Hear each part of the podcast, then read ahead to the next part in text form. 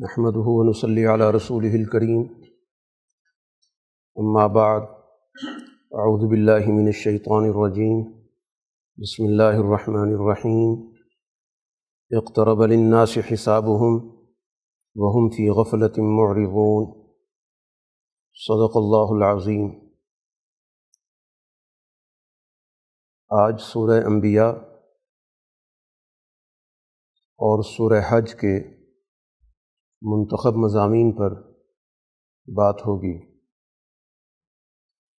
سورہ انبیاء مکی صورت ہے۔ رسول اللہ صلی اللہ علیہ وسلم اور آپ پر ایمان لانے والی جماعت مکہ مکرمہ میں اپنی دینی جد و جہد میں مصروف ہیں۔ اور مقابلے پر قریش کے سردار، قریش کی جماعت، وہ ایمان والی جماعت کے راستے میں رکاوٹیں کھڑی کر رہی ہے ان کے لیے مشکل حالات پیدا کر رکھے ہیں۔ قرآن حکیم کی اس صورہ میں رسول اللہ صلی اللہ علیہ وسلم کی جد وجہد کو، انبیاء کی جد وجہد سے مربوط کر کے پیش کیا گیا۔ انبیاء علیہ الصلاۃ والسلام کی جہاں مختلف دعائیں ذکر کی گئیں اور ان دعاؤں کی قبولیت کا ذکر ہے۔ اور یہ اس بات کو بیان کرتی ہے کہ رسول اللہ صلی اللہ علیہ وسلم کی جد و جہد اب کامیابی کے مرحلے میں داخل ہونے والی ہے۔ اور جو آپ اللہ تعالیٰ سے دعا کر رہے ہیں، وہ دعا قبولیت کے مراحل میں اس لیے سورہ کے آغاز میں کہا گیا، اقترب الناس سے حساب ہوں لوگوں کے حساب کا وقت قریب آ گیا۔ اور یہ لوگ غفلت میں اعراض کر رہے ہیں، منہ موڑ رہے ہیں۔ تو مکہ مکرمہ میں یہ جو مخالفین ہیں، اب ان کے ساتھ آخری مرحلہ شروع ہو چکا ہے۔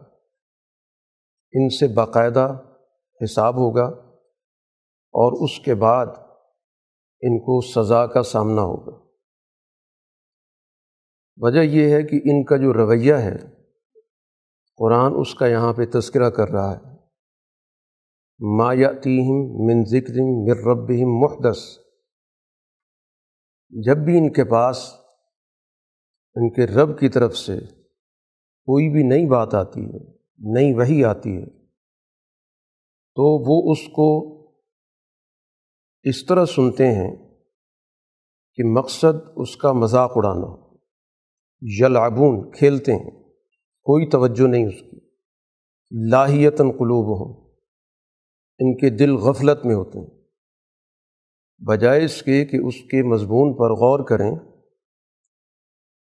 کہ اس آیت میں، اس وہی میں ہم سے کیا تقاضا کیا گیا؟ یا ہمارے کس رویے پر تنقید کی گئی یہ اس کی بجائے ٹھٹھا مذاق کرتے ہیں۔ اور پھر یہ ظالم لوگ آپس میں بیٹھ کے سرگوشیاں بھی کرتے ہیں۔ کہ رسول اللہ صلی اللہ علیہ وسلم کی بات کو کس طرح معاشرے میں بے وقت بنایا جائے۔ لوگوں کی توجہ اس سے کس طرح ہٹائی جائے؟ تو کبھی کہتے ہیں کہ یہ کوئی غیر معمولی تو آدمی نہیں ہے تمہیں جیسے انسان ہے۔ کبھی کہتے ہیں کہ یہ جادو لے کر آ گئے۔ قرآن کہتا ہے، ربی یعلم القول فی السماء والارض اللہ تعالیٰ ہر بات کو جانتا ہے، وہ سن رہا ہے۔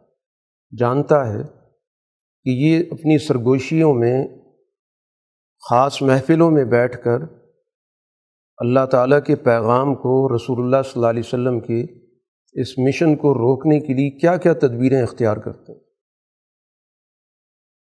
اسی طرح ایک اور پروپیگنڈا یہ کرتے ہیں ازغاس و احلام۔ یہ تو منتشر قسم کے خواب ہیں۔ ایسے خواب ہیں جن کی کوئی حقیقت نہیں ہے جن کی کوئی تعبیر نہیں۔ یہ محض پریشان خیالات ہیں۔ جو یہ بیان کر رہے ہیں یہ حقائق نہیں ہیں۔ کبھی کہتے ہیں افطرا ہو، یہ سب چیزیں اپنے گھر رکھی ہیں، خود ہی بنائی ہیں۔ کبھی کہتے ہیں آپ شاعر ہیں۔ اور پھر یہ مطالبہ آتا ہے کہ جیسے گزشتہ انبیاء کے پاس نشانیاں آئیں تو ہمیں بھی کوئی نشانی دی جائے۔ تو یہ قرآن نے پورا ایک منظر یہاں پر بیان کیا کہ رسول اللہ صلی اللہ علیہ وسلم کی اس جد وجہد کو روکنے کے لیے جو ان کی منہ میں آتا ہے، جو ان کے ذہن میں آتا ہے، جو ان کی سوچ میں آتا ہے وہ سب باتیں ان کے منہ سے نکلتی ہیں۔ کہ آپ کی بات کو لوگوں کے ذہنوں تک نہ پہنچنے دیا جائے۔ یہ تأثر دیا جائے کہ یہ ساری گفتگو، یہ ساری وہی جو بیان کی جاتی ہے، یہ سب غیر سنجیدہ چیزیں ہیں۔ یہ کوئی ٹھوس اور مطلوبہ نتائج دینے والی باتیں نہیں۔ قرآن کہتا ہے اس آخری بات پر کہ کوئی نشانی دی جائے کہ اس طرح کی نشانیاں پہلے دی جاتی رہیں۔ اور اس کے باوجود ان لوگوں نے ان کو قبول نہیں بھی کیا۔ تو اب یہ بھی نشانی دیکھ کر ایمان لانا چاہتے ہیں۔ محض کسی بات کو ٹالنے کا یہ طریقہ ہے۔ اور رسول اللہ صلی اللہ علیہ وسلم کی یہ جد وجہد کوئی نئی نہیں ہے۔ پہلے بھی دنیا میں اللہ تعالیٰ نے بہت سے انسان بھیجے۔ تو ذرا یہ تاریخ کا جائزہ تو لے لیں۔ فص اہل ذکر ان کن تم لا تعلم اگر ان کے علم میں نہیں ہے، تو جن کے پاس معلومات ہیں، جو چیزوں کو یاد رکھتے ہیں، سوجھ بوجھ رکھتے ہیں، عقل رکھتے ہیں، ان سے جا کے پوچھ لیں۔ اور پھر رسول اللہ صلی اللہ علیہ وسلم پر یہ جو انہوں نے بات کی کہ یہ انسان ہیں، قرآن کہتا ہے پچھلے جتنی بھی انبیاء تھے، ان میں سے کوئی ایسا نہیں تھا کہ جس کے بشری تقاضے نہ ہوں، جو کھانا نہ کھاتا ہو۔ کوئی نبی بھی دنیا میں ہمیشہ نہیں رہا۔ دنیا میں آیا، بطور انسان کے اس کی جتنی مدت تھی، اس نے زندگی گزاری۔ اور پھر وہ دنیا سے چلا گیا۔ تو یہ تو تاریخی حقائق ہیں، ان کا یہ انکار کر رہے ہیں۔ اور ان انبیاء کے ساتھ ہم نے جو بھی وعدہ کیا تھا، وہ وعدہ ہم نے سچا کر دکھایا۔ وہ اہلکن المصرفین اور یہ بھی تاریخی حقیقت ہے کہ ان انبیاء کی مخالفت جن جن لوگوں نے کی۔ قرآن نے ان کو کہا، وہ مصرفین یہ گویا کہ قواعد کو، قانون کو، ضابطوں کو، حدود کو، فطرت کے اصولوں کو توڑنے والے ہیں۔ تو یہ بھی مصرفین بن چکے ہیں۔ اب گویا ان کا بھی وقت آ چکا ہے کہ اگر یہ اس آخری مہلت سے فائدہ نہیں اٹھائیں گے تو ان کی بھی تباہی مقدر قرآن کہتا ہے، لقد انزلنا علیکم کتاباً فی ہی ذکر یہ کتاب تمہارے پاس نازل کی ہے، اس میں تمہارا ذکر موجود ہے۔ یہ تمہاری لیے نازل کی ہے۔ تمہاری فلاح کے لیے، تمہاری بھلائی کے لیے، تمہارے غلبے کے لیے تم پھر بھی نہیں سوچتے۔ یہ تمہاری لیے آئی ہے کتاب۔ اور تم اس کو غیر سنجیدہ گفتگو میں اڑا دیتے ہو۔ اور پھر قرآن تاریخی حقیقت بتاتا ہے کہ دنیا کے اندر بہت سارے معاشرے ظلم کی وجہ سے تباہ ہوں۔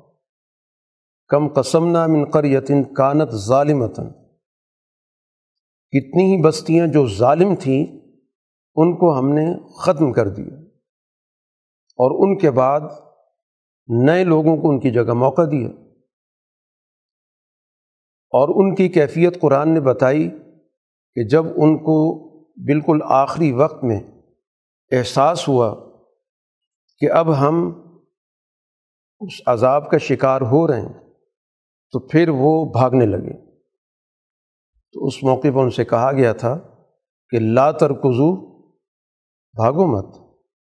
ورج علامہ اترف تم فی جو تم نے آج تک تعیش کی زندگی بسر کی تم وسائل پر قابض رہے، کمزور لوگوں کو ان سے محروم کرتے رہے، اور نبی کی بات پر توجہ نہیں دی۔ وہ صبح شام تمہیں متوجہ کرتا رہا، تمہیں اس برے انجام سے ڈراتا رہا، لیکن تم تو اپنی کھال میں مست تھے، تم نے کوئی توجہ نہیں دی۔ تو اب کہاں بھاگے جا رہے؟ ہو یہیں رہو، جو تمہارا تعیش کا ماحول ہے، جو تم نے بستی بنا رکھی ہے، اجتماع اور معاشرہ بنا رکھا ہے، جس میں تمہارے احکامات چلتے ہیں، تو یہیں رہو۔ باہر جانے کی کیا ضرورت؟ ہے تاکہ تم سے پورے پورے سوالات تو ہوں کہ تم نے اس پورے عرصے میں کیا کیا؟ تم نے یہاں کے لوگوں کے ساتھ کیا کیا مظالم ڈھائے؟ تم نے ان وسائل کو کس طرح اپنے تعیش میں استعمال کیا، کس طرح ان کو ضائع کیا۔ کس طرح تم نے، تم لوگوں نے حقوق برباد کیے۔ تو اب تو سوال، جواب کا وقت آیا۔ اور تم اب بھاگنے لگے ہو۔ تو وہ اس وقت واویلا مچائیں گے، اعتراف کریں گے، یا بھائی لنا انا کنہ ظالمین۔ ہائے تباہی، ہم ظالم تھے۔ قرآن کہتا ہے، یہی وہ کہتے رہیں گے، ہم ظالم تھے۔ اعتراف کر رہے ہوں گے، لیکن ظاہر اب وقت گزر چکا ہے۔ حتیٰ جالنا ہم حسیدن خامدین۔ ان کو اس طرح ڈھیر کر دیا گیا جیسے کوئی فصل کاٹی جاتی ہے۔ جیسے کوئی چیز بجھ جاتی ہے۔ اس طرح گویا ان کی حیثیت کر دی گئی۔ تو قرآن قریش کو یہ بات سنا رہا ہے۔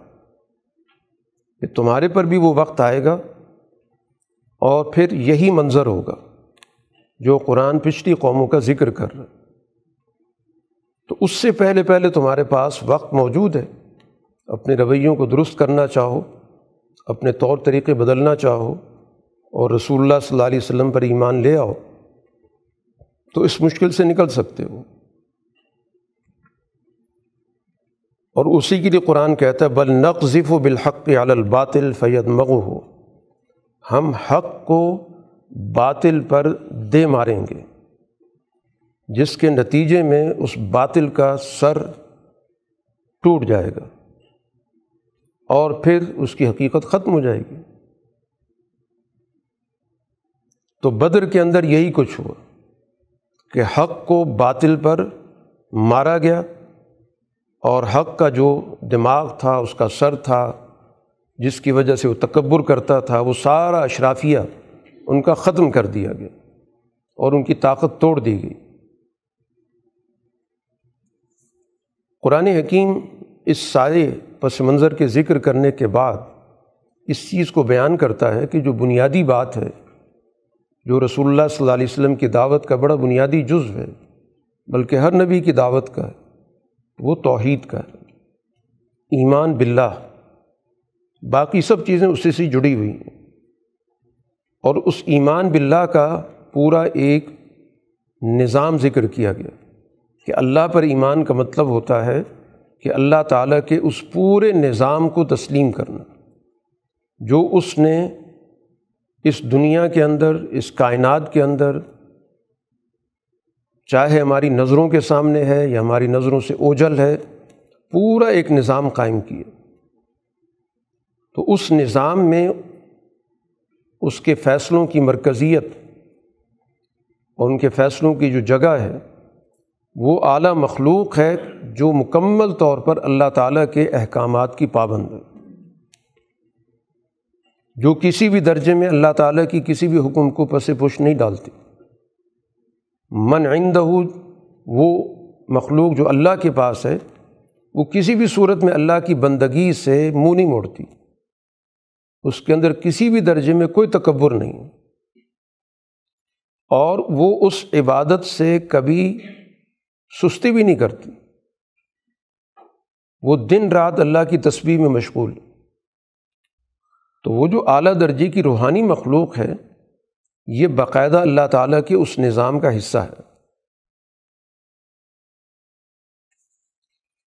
اب اس پورے نظام کا تعارف کرانے کے بعد ایک بہت ہی سادہ انداز میں ایک سوال رکھا گیا کہ دنیا کے اندر کوئی بھی نظام اس وقت چلتا ہے کہ جب اس کی کمانڈ کنٹرول مرکزی ہو، ایک جگہ پر ہو۔ اگر اس کو چلانے والے زیادہ لوگ ہوں گے تو کبھی بھی سسٹم نہیں چل سکتا۔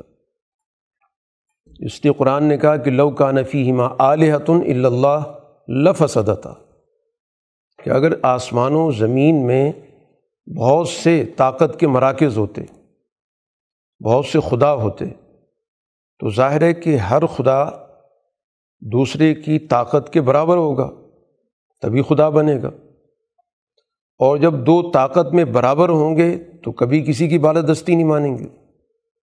کیونکہ اگر کوئی کسی کی بالدستی مان لیتا ہے تو اس کا مطلب یہ کہ اس نے اپنی خدائی کے دعوے کو ترک کر دی تو جب دونوں برابر کے ہوں گے اور دونوں زیادہ سے زیادہ علاقے پر قبضے کی کوشش کریں گے، اپنے اختیارات کو زیادہ سے زیادہ استعمال کرنے کی کوشش کریں گے، تو نتیجہ بالکل واضح فساد پیدا ہوگا۔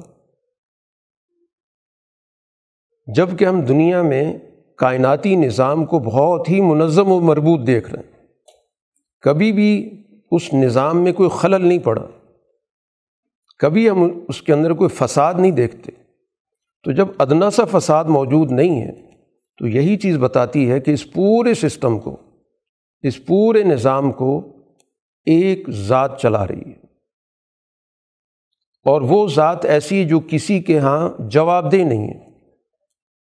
کہ اس سے اوپر کوئی ذات ہو جس کے سامنے وہ جواب دہ ہو۔ لیکن جہاں تک تمہارا تعلق ہے، تم سارے جواب دہ ہو۔ ایک تصور ان کے یہاں یہ تھا کہ بڑا خدا تو ایک ہی ہے۔ لیکن اس نے نیچے اپنے نظام کو چلانے کے لیے کچھ چھوٹے چھوٹے خدا مقرر کر رکھے۔ وہ بھی اپنے اپنے علاقے میں حکومت چلاتے ہیں۔ تو اس لیے ہم ان چھوٹے خداؤں کی خوشنودی کے حصول کے لیے ان کی بندگی کرتے ہیں، ان کی عبادت کرتے ہیں، ان کو نذرانے دیتے ہیں، ان کو چڑھاوے دیتے ہیں۔ قرآن نے کہا ہاتھ و برہان اس کے لیے تو ثبوت چاہیے کہ واقعی کو اللہ نے ایسا نظام بنا رکھا ہے تو کوئی دستاویز لے کر آؤ کہ جس سے یہ پتہ چلے کہ یہ چھوٹے خدا ہیں اور ان کو بڑے خدا نے ذمہ داریاں تفویض کر رکھی ہیں۔ اور ان کو کہا گیا ہے کہ تم اپنے علاقے کے اندر لوگوں پر مسلط رہو، لوگوں سے اپنی عبادت کرواؤ۔ تو ہاتھوں برہانکم۔ تو بہرحال قرآن اس ساری چیز کو بطور دلیل کے استدلال کے پیش کر رہا ہے۔ باقی یہ کہ جو اللہ کے نظام میں شریک ملائکہ ہیں غلط فہمی ہمیشہ ان کی وجہ سے ہوتی رہی ہے کہ ان کو سمجھا جاتا ہے کہ شاید یہ ملائکہ اللہ تعالیٰ کی طرف سے کچھ ذیلی اختیارات کے ساتھ کام کر رہے ہیں۔ وہ ذیلی اختیارات جس میں ان کو گویا اس علاقے کی حکومت دے دی گئی، لوگوں کو ماتحت بنانے کا کوئی ان کو سسٹم دے دیا گیا۔ تو قرآن اس سسٹم کا تعارف کراتا ہے کہ بل عباد مکرمون، وہ تو اللہ کے بندے ہیں۔ وہ خدا نہیں ہیں، وہ بندے ہیں اور معزز ہیں۔ وہ اللہ کے سامنے تو کوئی بات بھی نہیں کرتے کہ اس کو کوئی تجویز دیتے ہوں، اس کو کوئی مشورے دیتے ہوں۔ اور جو کچھ ان سے کہا جاتا ہے، اللہ تعالیٰ کی طرف سے جو احکام آتے ہیں، وہ اس کے مطابق کام کرتے ہیں۔ تو اس لیے ان کو خدا کے ساتھ اس طرح جوڑ دینا کہ وہ نوز باللہ اللہ کی اولاد ہیں اور پھر اس بنیاد پر ان کی پوجا شروع کر دینا۔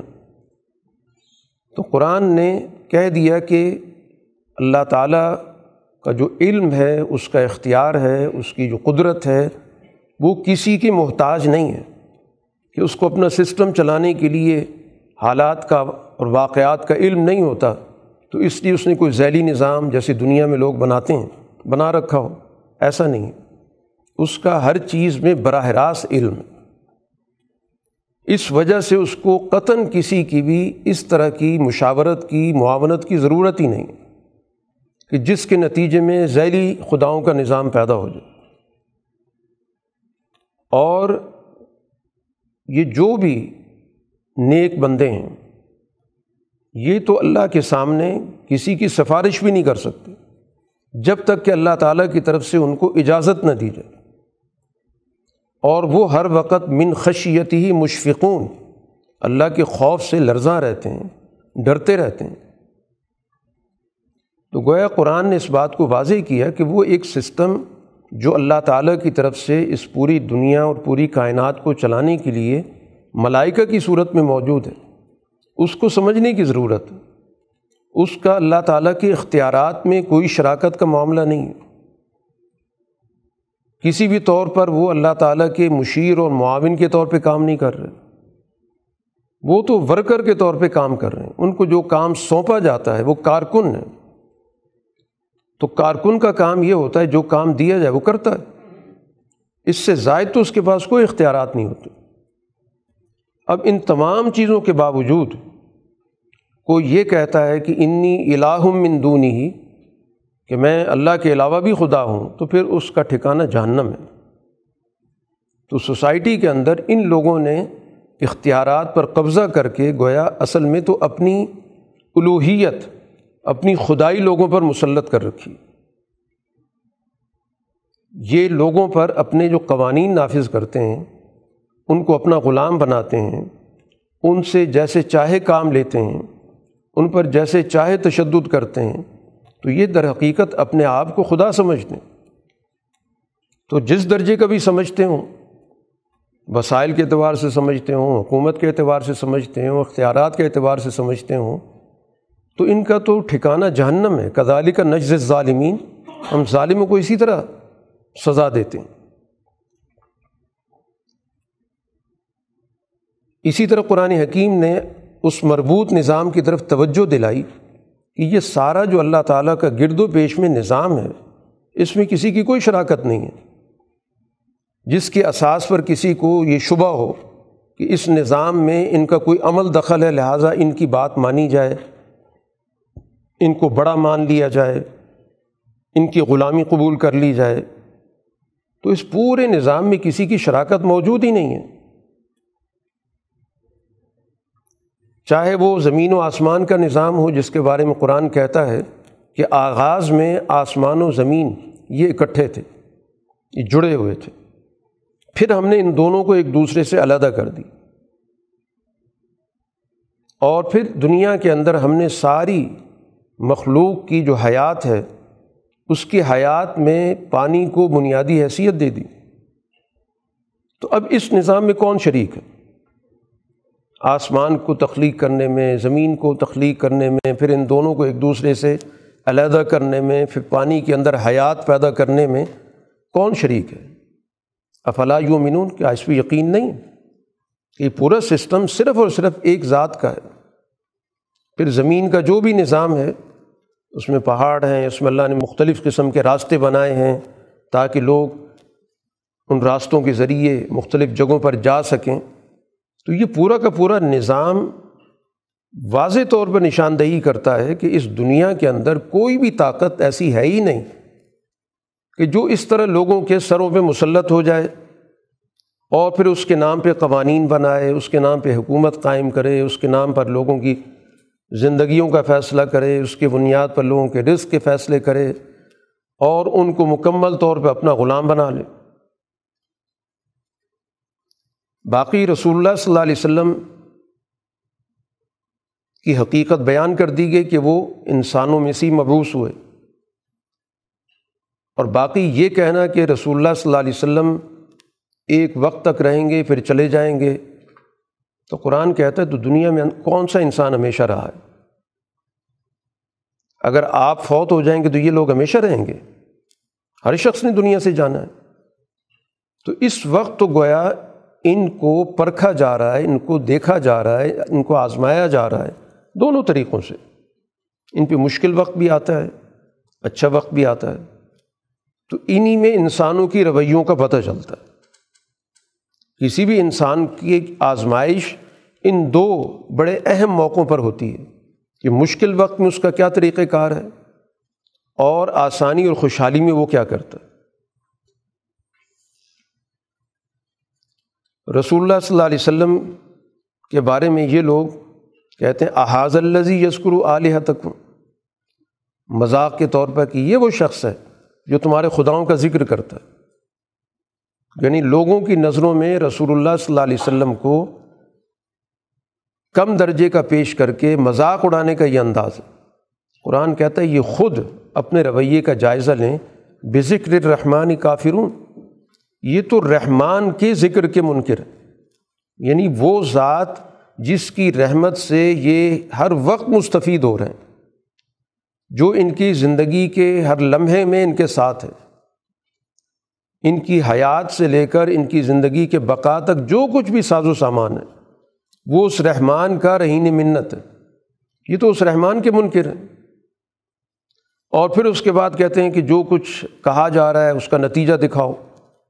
ان کو تنبی کے طور پہ بتایا جاتا ہے کہ انجام تمہارا اچھا نہیں تو کہتے ہیں دکھاؤ۔ قرآن کہتے ہیں جلد بازی مت کرو۔ یہ ساری چیزیں قرآن توحید کے موضوع کو زیادہ تفصیل کے ساتھ، وضاحت کے ساتھ اس لیے بیان کر رہا ہے کہ یہ بنیادی چیز ہے جو انسانوں کو غلامی سے نکالتی ہے۔ جو انسانوں پر انسانوں کی یا غیر انسانوں کی جو جبر کی اور دباؤ کی اور تسلط کی نوعیت ہے، اس کا انکار اسی وقت ہوگا جب توحید کا ایک درست اور ایک جامع تصور آئے گا۔ رسول اللہ صلی اللہ علیہ وسلم پر ایمان لانے والوں کی تعداد آہستہ آہستہ بڑھ رہی ہے۔ قرآن اس کو بھی دلیل کے طور پہ پیش کر رہا ہے۔ کہ جس علاقے میں کوئی ایک شخص بھی مسلمان ہو جاتا، تو اس کا مطلب یہ ہوا کہ اس جگہ پر جس جگہ وہ شخص موجود ہے، وہ جگہ تو ان کے ہاتھ سے نکل گئی۔ یعنی سوسائٹی کے اندر اگرچہ آپ کو اس وقت سیاسی غلبہ تو حاصل نہیں ہے، لیکن سیاسی غلبے سے پہلے سوسائٹی کے اندر جو سماجی جد وجہد ہوتی ہے، یہ سماجی جد وجہد بھی در حقیقت معاشرے کے اندر ایمان لانے والوں کی جب تعداد اس سے بڑھتی ہے، تو اس طرح گویا ان کا علاقہ بڑھتا چلا جاتا ہے۔ اور مخالفین کا جو علاقہ ہے، وہ محدود ہوتا چلا جاتا ہے۔ تو قرآن اسی چیز کو ایک حقیقت کے طور پر پیش کر رہا ہے کہ دیکھو، اس وقت بھی زمین تمہارے ہاتھ سے نکل رہی ہے۔ افلا یرونا انا نہ تل ارد نن قسوہ من اطرافیہ کیا یہ نہیں دیکھ رہے کہ ان کے گرد و پیش میں مکہ سے باہر جن قبائل کے اندر اسلام پھیل رہا ہے، تو جب ایک قبیلہ دار اسلام میں آ جاتا ہے، تو قبیلے کا جو علاقہ ہے، وہ تو ان کے دس سے نکل گیا۔ وہ لوگ اب براہ راست رسول اللہ صلی اللہ علیہ وسلم کی جماعت کا حصہ بن گئے۔ تو افہم الغالبون، اب بھی ان کا دعویٰ ہے کہ ہم غالب ہیں۔ تو گویا قرآن ایمان والی جماعت کو یہ حوصلہ دے رہا ہے کہ اس وقت بھی جو تمہاری جد وجہد چل رہی ہے، یہ کوئی کمزوری والی جد وجہد نہیں ہے۔ جو جو بھی تمہاری بات کو قبول کرتا جا رہا ہے، اس کا مطلب یہ ہوا کہ اس علاقے میں تمہارا ایک سماجی اور ایک اخلاقی غلبہ پیدا ہو گیا۔ وہاں پر ان کے ذہنوں کے اندر، دلوں کے اندر خوف پیدا ہو گیا کہ اب یہ سارے لوگ دائرۂ اسلام میں جا رہے ہیں۔ تو اب ان پر تمہارا بس نہیں چل سکتا۔ آپ ان سے کہہ دیں کہ میں تم کو وہی کی بنیاد پر تمہارے برے مستقبل کے بارے میں آگاہ کر رہا ہوں۔ لیکن مسئلہ یہ ہے کہ رسول اللہ صلی اللہ علیہ وسلم کی اس بات پر وہ تو توجہ نہیں دیں گے جو بہرے ہو چکے ہیں۔ جتنا بھی ان کو ڈراتے رہیں، بتاتے رہیں، ان نے تو اپنے کان بند کیے ہوئے اور اللہ تعالیٰ کا یہ جو نظام ہے، جو رسول اللہ صلی اللہ علیہ وسلم جس کی دعوت دے رہے ہیں یہ محض اس دنیا تک محدود نہیں ہے۔ وہ عدل کا نظام اس دنیا میں بھی قائم ہوگا اور پھر اس کے بعد قیامت میں بڑے وسیع اور بڑی تفصیلات کے ساتھ قائم ہوگا۔ ونضع الموازین القسط لیوم القیامہ کہ قیامت کے روز باقاعدہ انصاف کے پیمانے قائم کیے جائیں گے اور کسی بھی شخص پہ ظلم نہیں ہوگا۔ حتیٰ کہ اگر کوئی شخص رائی کے دانے کے برابر بھی کوئی چیز لے کے آئے گا، اس کے پاس اعمال نامے کے اندر رائی کے دانے کے برابر کوئی بھی چیز موجود ہے، اچھی یا بری عطینہ بیاہ ہم وہ چیز بھی لے آئیں گے۔ تو وہاں پر تو بہت تفصیل کے ساتھ انسانی معاملات کو دیکھا جائے گا۔ یہ پوری زندگی کے اندر اس شخص کے کیا رویے رہے اس شخص کا کیا طرز عمل رہا؟ کم درجے میں، بڑے درجے میں، خفیہ طور پر، ظاہری طور پر، کوئی بھی چیز اس دن، اس انصاف کے پیمانے سے باہر نہیں ہوگی۔ اور ہم حساب کرنے کے لیے کافی ہیں۔ تو بتایا جا رہا ہے کہ اس وقت اگر کوئی شخص یہ سمجھتا ہے کہ ہم اس وقت غالب ہیں، ہماری حکومت چل رہی ہے اور اس طرح ہم قدرتی طور پہ شاید مر جائیں گے لیکن مسلمان کبھی بھی غالب نہیں آئیں گے۔ تو قرآن کہتا ہے، ٹھیک ہے، مر جاؤ گے۔ تو پھر قیامت کے روز تو انصاف کا ایک بڑا تفصیلی نظام موجود ہے۔ وہاں تو ہر چیز کا حساب و کتاب ہوگا۔ رسول اللہ صلی اللہ علیہ وسلم سے پہلے اللہ تعالیٰ نے موسیٰ علیہ السلام کو بھی ہدایت دی تھی، کتاب دی تھی۔ قرآن نے کہا کہ وہ کتاب بھی لوگوں کے درمیان حق و باطل کا فرق کرنے والی تھی، روشنی تھی۔ اور اس دور میں جو بھی ایمان والی جماعت تھی، اس کے لیے یاد دہانی کا پیغام تھی۔ اب یہ کتاب جو اللہ بھیج رہا ہے، جو اس جس کا نزول ہو رہا ہے حاضہ ذکر مبارکن انصلہ یہ بھی اسی کا تاریخی تسلسل ہے جس کو ہم نازل کر رہے ہیں۔ اب رسول اللہ صلی اللہ علیہ وسلم کی چونکہ بنیادی شناخت ملت ابراہیمی کے حوالے سے تھی کہ آپ ملت ابراہیمی کا احیاء کرنے آئیں اور مکہ مکرمہ میں موجود ہیں جو ملت ابراہیمی کا سب سے پہلا اور بنیادی مرکز ہے۔ اور یہ لوگ بھی دعوے کرتے تھے کہ ہم خود ابراہیمی ملت پر ہیں۔ تو اس لیے ابراہیم علیہ السلاۃ والسلام کی بنیادی فکر، بنیادی جدوجہد تھی کیا؟ قرآن اس کا تعارف کرا رہا ہے۔ ولقد آتینہ ابراہیم رشدہ من قبل و بھی عالمین ہم نے ابراہیم علیہ السلاۃ والسلام کو ان کا جو نیک راستہ تھا، ہدایت کا راستہ تھا، ان کو دیے۔ اب انہوں نے اپنے قوم سے، جس میں ان کے والد بھی شامل ہیں، ایک بڑا بنیادی سوال رکھا کہ یہ مورتیاں کیا ہیں؟ ان کی کیا حقیقت ہے؟ جو قرآن نے دوسری جگہوں پر ذکر کیا کہ ابراہیم علیہ السلاۃ والسلام نے در حقیقت لوگوں کے اندر سوچنے کی ابتدا کی کہ سوچیں لوگ۔ عقل کو استعمال کریں۔ اور عقل کے استعمال کے لیے سب سے بنیادی چیز ہوتی ہے سوال پیدا کرنا۔ تو کہا یہ تماثیل، یہ مورتیاں جو تم نے ایک بڑا ہیکل بنا رکھا ہے کہ جس کے اندر بہت سارے بڑے، چھوٹے تم نے بت رکھے ہوئے ہیں، مورتیاں رکھی ہوئی ان کی حقیقت کیا ہے؟ جس پر تم لوگ جمے کھڑے ہو، مجاور بنے ہوئے ہو۔ تم نے پورا ایک مذہبی نظام کھڑا کیا ہوا تو اس کی کوئی حقیقت تو ہوگی؟ تو جواب صرف یہ تھا کہ آبا و اجداد سے ہم دیکھتے آ رہے ہیں کہ ان کی پوجا کرتے تھے۔ ابراہیم علیہ السلام نے کہا کہ اس کا مطلب یہ ہوا کہ تم بھی اور تمہارے جو بھی بڑے تھے، سارے کے سارے بالکل واضح بھٹکے ہوئے تھے۔ کہ دلیل تو کچھ بھی نہیں ہے۔ اب یہ سوال، پھر یہ تبصرہ ان کے لیے بالکل ہی نیا تھا چیلنجنگ تھا۔ کہنے لگے، ابراہیم، آپ سنجیدہ بات کر رہے ہیں یا ہم سے مذاق کر رہے ہیں؟ اس طرح کا سوال کرنا ان چیزوں کے بارے میں جن کے سامنے سارے لوگ جھکتے ہیں اور اپنی منتیں، مرادیں وہاں پیش کرتے ہیں، نذرانے چڑھاتے ہیں، ان کی حقیقت کے بارے میں سوال کر لینا، پھر اس کے بعد کہنا، یہ سارا بھٹکا ہوا راستہ ہے۔ تو یہ سنجیدگی ہے یا ویسے ہی آپ ہمارے ساتھ مذاق کر رہے ہیں؟ تو ابراہیم علیہ السلاۃ والسلام نے جب دیکھا کہ ان کا سوال ہے، تو پھر اس موقع پر ان نے اپنی بنیادی دعوت رکھی کہ رب و کم رب السماواتی والارض، تمہارا رب تو آسمان و زمین کا رب ہے۔ اب ظاہر یہ مورتیاں آسمان کا رب تو وہ نہیں مانتے۔ وہ تو اس دنیا کے نظام میں جو بھی انسانوں کے معاملات ہیں، اس میں ان کو بڑا بنا رکھا۔ تو آسمانوں کا جو رب ہے، وہی تمہارا رب ہے۔ جو زمین کا رب ہے، وہی تمہارا رب ہے۔ وہ تمہارا رب ہے جس نے تمہیں پیدا کیا۔ وہ رب ہے جس نے آسمان و زمین کو پیدا کیا۔ اور میں اس پر گواہی دے رہا ہوں۔ یعنی میں جو بات کر رہا ہوں، پوری سنجیدگی سے کر رہا ہوں۔ اور اس مسئلے پر، اس معاملے پر مجھے کسی بھی قسم کا کوئی شبہ یا شک نہیں ہے۔ اور پھر ساتھ ہی یہ کہہ دیا کہ میں ایسے وقت میں جب تم لوگ یہاں نہیں ہو گئی میں تمہارے ان بتوں کا علاج بھی کروں گا۔ تو اگر یہ باقی کچھ ہوں گے تو اپنے آپ کو بچا لیں گے۔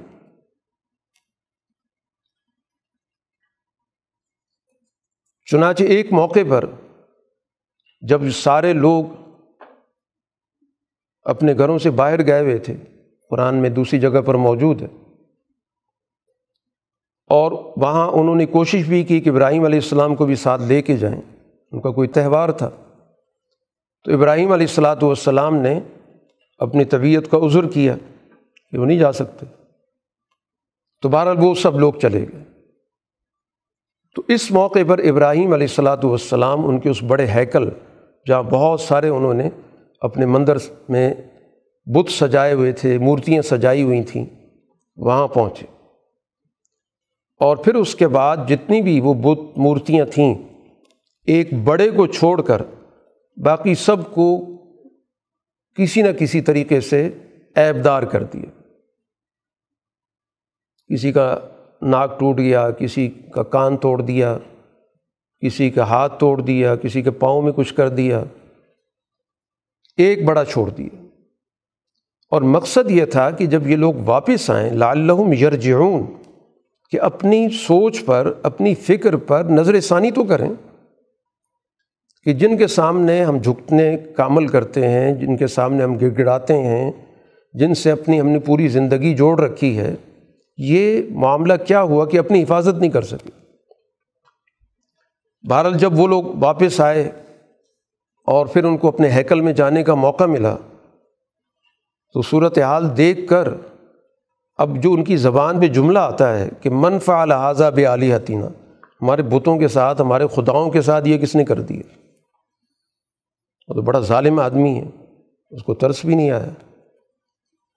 تو کہا کہ ایک نوجوان ہے جو ان کا تذکرہ کرتا ہے، جس کو ابراہیم کہتے ہیں، کہ ہر جگہ پر ان کو زیر بحث لاتا ہے کہ یہ کیا چیزیں ہیں، ان کی کیا حقیقت ہے۔ تو اندازہ یہ کہ یہ اس کا ہی کیا کرایا۔ تو کہنے لگے اس کو سب کے سامنے پیش کیا جائے۔ یہ سارے متاثرین تھے، سب کے جذبات مجروح ہو چکے تھے۔ کہا کہ ہم سب کے سامنے اس کو پیش کرو، ہم اپنی عدالت لگاتے لعلہم یشہدون، سارے دیکھیں کہ کون ظالم ہے جس نے ان خداؤں کے ساتھ یہ معاملہ کیا۔ ابراہیم علیہ السلام آ گئے، پوچھا کہ ابراہیم، آپ نے ہمارے خداؤں کے ساتھ یہ کچھ کیا؟ ابراہیم علیہ السلام نے کیا، جس نے بھی کیا، یہ بڑا جو کھڑا ہے، اس سے پوچھو۔ اگر یہ بولتے ہیں تو بتا دیں گے کہ کیا ہوا معاملہ۔ اب دلی دل میں کہنے لگے کہ بھائی ہم خود ظالم ہیں کہ ان، اس بیچارے نے کیا بتانا۔ ہے یا ان جو مجروح ہیں، انہوں نے کیا بتانا۔ ہے پھر سر جھکا کے بیٹھ گئے۔ یعنی ابراہیم علیہ السلاۃ والسلام سے گفتگو کرتے ہوئے شرمندگی کہ اس سوال کا کیا جواب دیں۔ تو سر جھکائے جھکائے کہتے ہیں کہ آپ کو تو پتہ ہے یہ بولتے نہیں ہیں۔ تو ابراہیم علیہ السلام نے کہا، پھر ایسی چیز کی بندگی کرتے ہو جو تمہیں فائدہ بھی نہیں پہنچاتی کوئی نقصان بھی نہیں پہنچاتی تو ہے تم پر بھی اور ان چیزوں پر بھی۔ تو یہ سن کر اب ان کے گویا وہ اشتعال میں تو پہلے ہی تھے۔ انہوں نے کہا کہ بس مسئلے کا حل یہی ہے کہ اس کو پکڑو، اس کو جلاؤ، اپنی خداؤں کی مدد کرو۔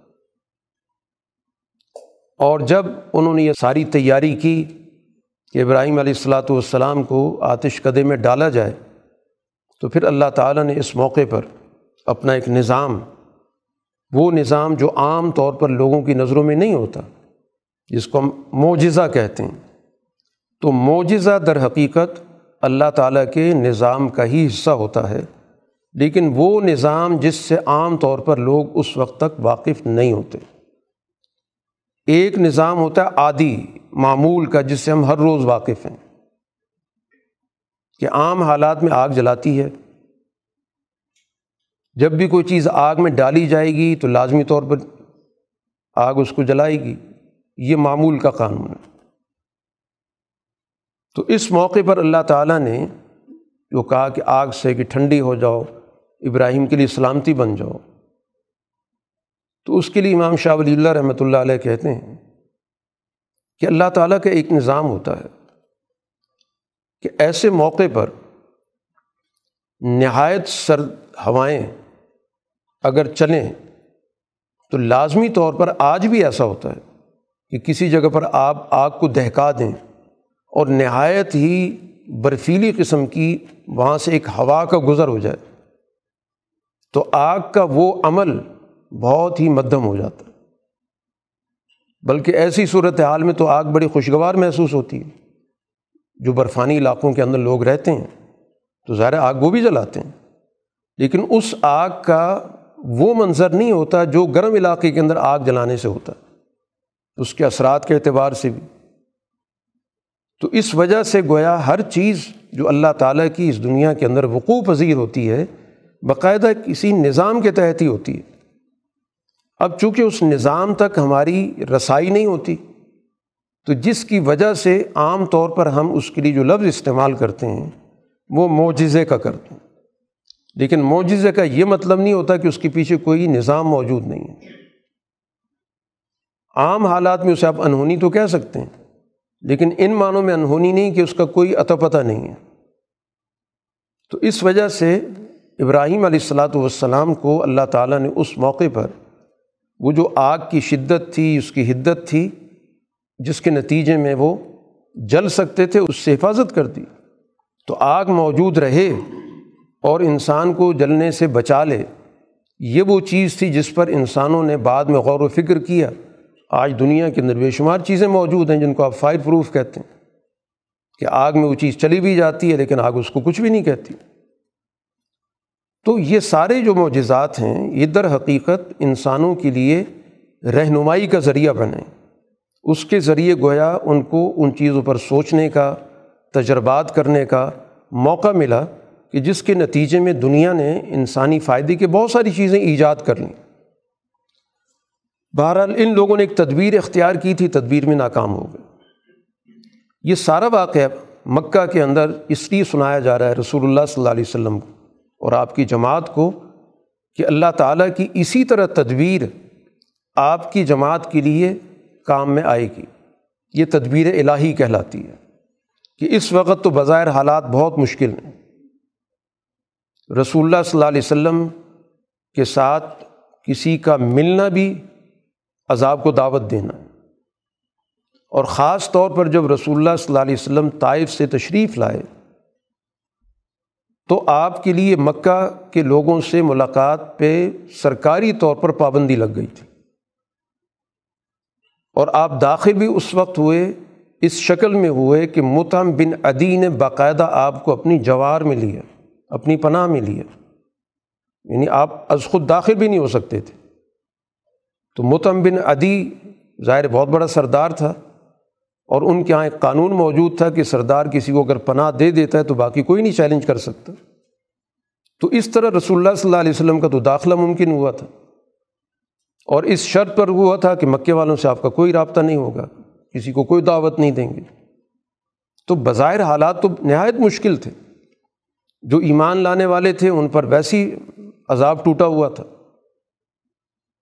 تو قرآن گویا اس واقعے کے ذریعے بتاتا ہے کہ جس طرح ابراہیم علیہ السلاۃ والسلام کے لیے وہ دہتی ہوئی آگ ان کا کچھ نہیں کر سکی، وہ زندہ سلامت رہے۔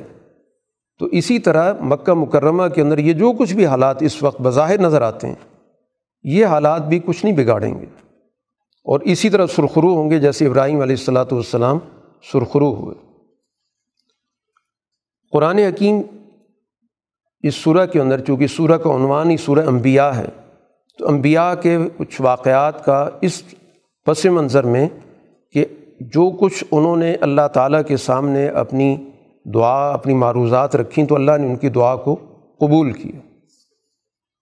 اس لیے قرآن حکیم ابراہیم علیہ السلاۃ والسلام کے حوالے سے کہ اللہ تعالیٰ نے مستقبل کے لیے پھر ان کو، ان کے نمائندے ان کے جانشین بھی ان کو عطا کیے یہ سب جو بھی تھے جالناہم آمتاً یہدون بھی امرنا ہم نے ان تمام انبیاء کو اپنے دور کے اندر امامت اور قیادت کے منصب پہ فائز کیا۔ اور ان سے یہی کہا تھا کہ آپ نے سوسائٹی کے اندر ہر بھلائی کو فروغ دینا ہے۔ نماز کا قیام، زکوٰۃ کی ادائیگی۔ وکانو لنا عابدین۔ یہ سب ہمارے عابد عابد کا مطلب ہوتا ہے کہ جو کسی کی بھی بالادستی قبول نہیں کرتا۔ ایک آزاد انسان کے لیے قرآن، حدیث جو لفظ استعمال کرتا ہے وہ عبد کا کرتا ہے، عابد کا کرتا ہے۔ تو عبد وہی کہلا سکتا ہے جو دنیا کے اندر کسی کی بھی بالادستی نہیں مانتا، سوائے ایک ذات کے۔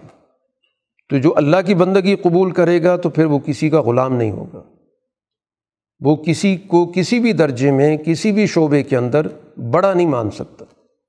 تو قرآن اس کو بطور خصوصیت کے ذکر کرتا ہے کہ یہ سارے عابد تھے یعنی یہ سب آزاد منش لوگ تھے، یہ سب قائدین تھے، یہ معاشرے کی رہنمائی کرنے والے تھے۔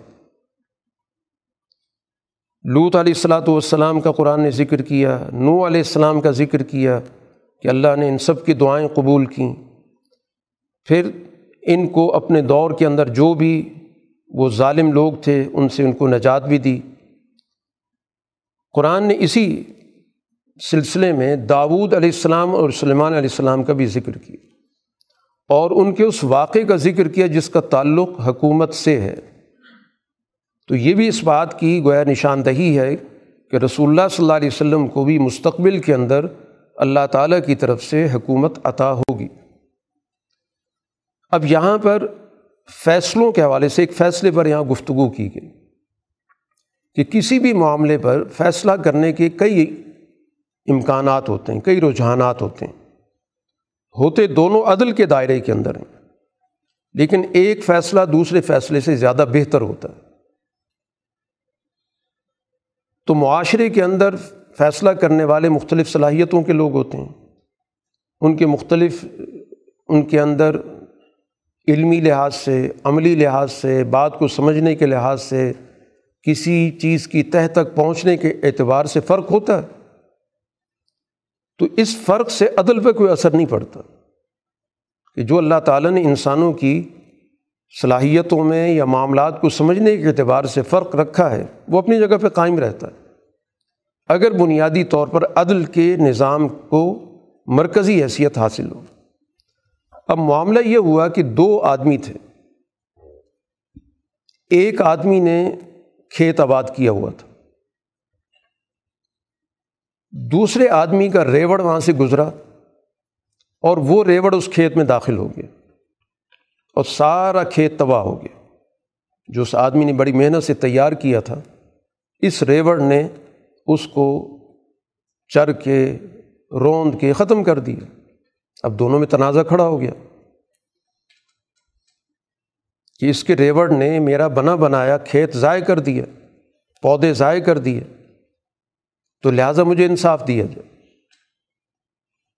سب سے پہلے معاملہ پیش ہوتا ہے داؤد علیہ السلام کے پاس۔ تو داؤد علیہ السلاۃ والسلام اس معاملے کا جائزہ لیتے ہیں اور یہ پتہ کراتے ہیں کہ کھیت کا کتنا نقصان ہوا۔ اس کا کیا تخمینہ ہے؟ تخمینہ لگایا گیا۔ پھر اس کے بعد کہا کہ اس ریوڑ کا کیا تخمینہ ہے؟ یہ ریوڑ کتنے کا ہے؟ جب دونوں کا تخمینہ سامنے آیا تو دونوں برابر تھے۔ کہ کھیت کا جو نقصان ہوا، اس کا جتنا تخمینہ تھا، جو رقم بنتی تھی اور ادھر اس ریوڑ کی جو قیمت تھی، وہ بھی اتنی تھی۔ تو داؤد علیہ السلاۃ والسلام نے یہ کہا کہ اس کھیت والے کو یہ ریوڑ دے دیا جائے۔ اس کے نقصان کی تلافی اسی طرح ہو سکتی ہے کہ اس کا جو نقصان ہوا ہے، تو ریوڑ والا گویا کہ ذمہ دار تھا کہ اس نے اپنے ریوڑ کو کنٹرول نہیں کیا اور دوسرے آدمی کے کھیت کو نقصان پہنچایا۔ اب یہ بھی فیصلہ ظاہر دیکھا جائے تو انصاف کے مطابق ہی ہے۔ کہ ایک شخص کے نقصان کو آپ پورا کر رہے ہیں۔ جو بھی زیادتی کرتا ہے، وہ پابند ہوتا ہے، اس آدمی کا جو بھی نقصان ہے، اس کی تلافی کرے۔ اس کے بعد، جس کو آپ یوں کہہ لیں کہ اس فیصلے پر نظر ثانی کے لیے وہ فریق جس کا ریوڑ تھا، وہ سلمان علیہ السلام کے پاس چلا گیا۔ کہ یہ معاملہ ہے اور یہ فیصلہ ہوا ہے۔ ظاہر اس کے ہاتھ میں تو کچھ بھی نہیں رہا۔ کھیت والی کی زمین تو باقی ہے۔ اور اس کو ریوڑ بھی مل گیا۔ اور دوسرے آدمی کے ہاتھ میں کچھ بھی نہیں رہا۔ اس کے پاس ریوڑ تھا، وہ بھی چلا گیا۔ تو سلیمان علیہ السلاۃ والسلام نے ایک اور زاویے سے اس کو دیکھا۔ فیصلہ انہوں نے یہ کیا کہ یہ کھیت کتنے عرصے میں دوبارہ آباد ہو سکتا ہے؟ اس کا اندازہ لگوایا۔ چنانچہ فیصلہ یہ کیا کہ اتنے وقت کے لیے کھیت والے کو ریوڑ دے دیا جائے، وہ اس سے فائدہ اٹھائے۔ اور ریوڑ والے کو وہ کھیت دے دیا جائے، وہ اس کو آباد کرے۔ اور جب اس سطح تک پہنچ جائے، جس سطح تک وہ کھیت پہلے تھا، تو پھر ریوڑ والے کو اس کا ریوڑ واپس کر دیا جائے، کھیت والا اپنا کھیت لے لے۔ تو قرآن نے اس فیصلے کی یہاں پر ترجیح دی، اس کی تعریف کی ففا ہم نہا سلیمان ہم نے معاملے کی زیادہ یہاں پر سوجھ بوجھ دی سلیمان کو۔ تو ایسا نہیں کہ داؤد علیہ السلاۃ والسلام نے کوئی ظلم کا فیصلہ کیا۔ قرآن نے کہا، کلن آتئینہ حکمن و علمن دونوں کو ہم نے فیصلے کی اور سوجھ بوجھ کی صلاحیت دی تھی۔ دونوں سمجھدار تھے۔ لیکن اس معاملے کو اتنی خوبصورت انداز سے حل کرنا کہ جس میں مسئلہ بھی حل ہو جائے اور کسی بھی فریق کو اس میں ذہنی طور پر کوئی بوجھ یا کوئی اشکال بھی محسوس نہ ہو۔ تو ظاہر ہے کہ یہ سلمان علیہ السلام کے اس فیصلے کے اندر چیز موجود تھی۔ تو اس فیصلے کو یہاں پر ذکر کرنے کا مقصد یہی ہے کہ مستقبل کے اندر رسول اللہ صلی اللہ علیہ وسلم نے بھی ظاہر ایک نظام چلانا ہے۔ اس نظام کے اعتبار سے بھی مسائل پیش آئیں گے۔ مسئلے کے دو تین حل بھی سامنے ہوں گے۔ تو ظاہر ہے کہ اس وقت جو بھی بہتر سے بہتر حل ہو، اس تک پہنچنے کی کوشش کی جائے۔ تو یہ گویا کہ نظام چلانے کے لیے اس جماعت کی جو مکہ کے اندر موجود ہے، یہ اس کی تربیت سے تعلق رکھتا ہے کہ کس طرح رسول اللہ صلی اللہ علیہ وسلم کی جماعت مدینہ میں پہنچ کر اس قابل ہو گئی کہ اس نے ایک ریاست بنائی اور اس ریاست کا اس نے سسٹم بنانا شروع کر دیا۔ تو یہ تربیت مکہ مکرمہ کے اندر ہی ہو رہی ہے اور اسی کا ایک نمونہ گویا کہ اس واقعے کے ذریعے ان تک منتقل ہوا۔ اسی طرح قرآن حکیم نے داؤد علیہ السلاۃ والسلام کی اس خصوصی امتیازی صفت کا ذکر کیا کہ ان کو ہم نے سکھایا تھا لباس بنانا۔ وہ لوہے کا لباس زیرہ وغیرہ تیار کرتے تھے۔ تو یہ بھی گویا کہ اس کے ذکر کرنے کا مقصود بھی یہی ہے کہ کوئی بھی تمدن جب ہوتا ہے تو وہاں پر مختلف قسم کی صنعتوں کی ضرورت ہوتی ہے اور پھر خاص طور پر جنگ کے معاملات درپیش ہوں تو جنگ کے لیے جو بھی ضروری وسائل ہیں ان کی تیاری ہوتی ہے۔ تو یہ جو داؤد علیہ السلاۃ والسلام کے ذریعے انسانیت کو، لوہی کی صنعت کو استعمال کرنے کا طریقہ پتہ چلا، تو یہ بھی گویا بعد کے دور کے لوگوں کے لیے ایک استفادے کی چیز ہے۔ اسی طرح اللہ تعالیٰ نے سلیمان علیہ السلاۃ والسلام کے لیے ہوا کو مسخر کیا، جس کے ذریعے وہ گویا کہ اپنے سفر کو تیزی سے مکمل کرتے تھے۔ تو بعد میں انسانوں نے اسی چیز پر اپنا غور و فکر کیا، تجربات کرتے رہے۔ اور یہاں تک کہ آج اس قابل ہو گئے کہ ہوائی سفر اختیار کرتے ہیں۔ تو یہ ساری چیزیں قرآن اسی پس منظر میں بتا رہا ہے کہ انبیاء علیہ الصلاۃ والسلام در حقیقت معاشرے کی تعمیر و ترقی میں اپنا بنیادی کردار ادا کرتے ہیں۔ وہ محض کسی ایک خاص مذہبی یا الہیاتی پہلو پر لوگوں کو دعوت دینے کے لیے نہیں آتے۔ ان کی جو دعوت ہوتی پورے تمدن کی تشکیل کی ہوتی ہے۔ اب اس تمدن کی تشکیل میں چونکہ نظریے کی، عقیدے کی اساسی اہمیت ہوتی ہے، اس وجہ سے وہ اس پر سب سے زیادہ زور دیتے ہیں کہ جب تک آزاد ذہن نہیں ہوگا تو اس وقت تک ان کا کوئی بھی سسٹم صحیح طور پہ چل نہیں سکتا۔ تو اس لیے سب سے زیادہ ان کا زور، سب سے زیادہ ان کی محنت وہ ان بنیادی عقائد پر ہوتی ہے اور جس میں عقیدہ توحید سر فہرست ہوتا ہے۔ اسی طرح باقی انبیاء کا قرآن نے ذکر کیا ان کی دعاؤں کے اعتبار سے۔ جو بھی ان نے اللہ سے دعا کی، اللہ تعالیٰ نے ان کی دعاؤں کو قبول کیا۔ تو بتانے کا مقصود یہ ہے کہ رسول اللہ صلی اللہ علیہ وسلم بھی جو اللہ تعالیٰ سے اس وقت موجود حالات کے اندر دعا کر رہے ہیں، وہ بھی یقیناً قبول ہوگی کیونکہ آپ انبیاء کے اس تسلسل سے تعلق رکھتے ہیں۔ تو یہ تمام انبیاء در حقیقت ایک جماعت ہیں۔ ان نہازی امت کم امتم واحدہ۔ یہ ایک امت ہے۔ وہ ان رب کم فابدون میں تمہارا رب ہوں، صرف میری بندگی کرو۔ صرف میری بالادستی ہوگی۔ کسی اور کی بالادستی کسی بھی شکل میں، کسی بھی صورت میں، کسی بھی شعبے میں قابل قبول نہیں ہے۔ قرآن کہتا ہے، اقترب الواد الحق۔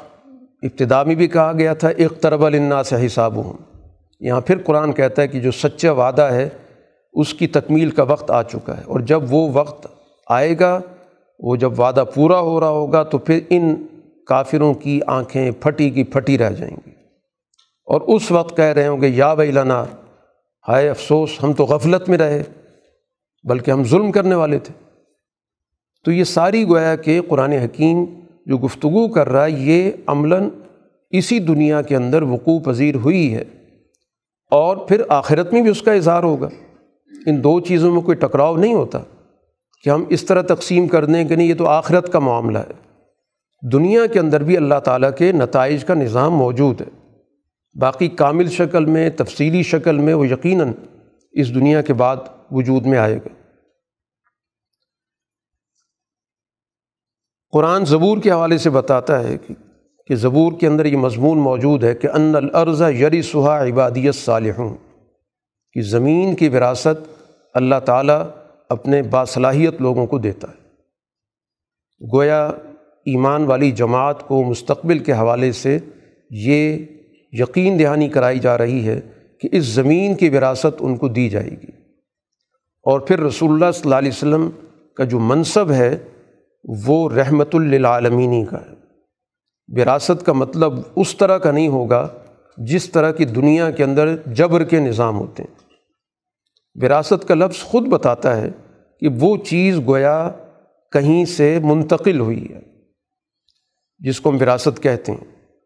گویا یہ زمین بنیادی طور پر انہی لوگوں کی ہے جو سچے راستے پر چلنے والے ہیں۔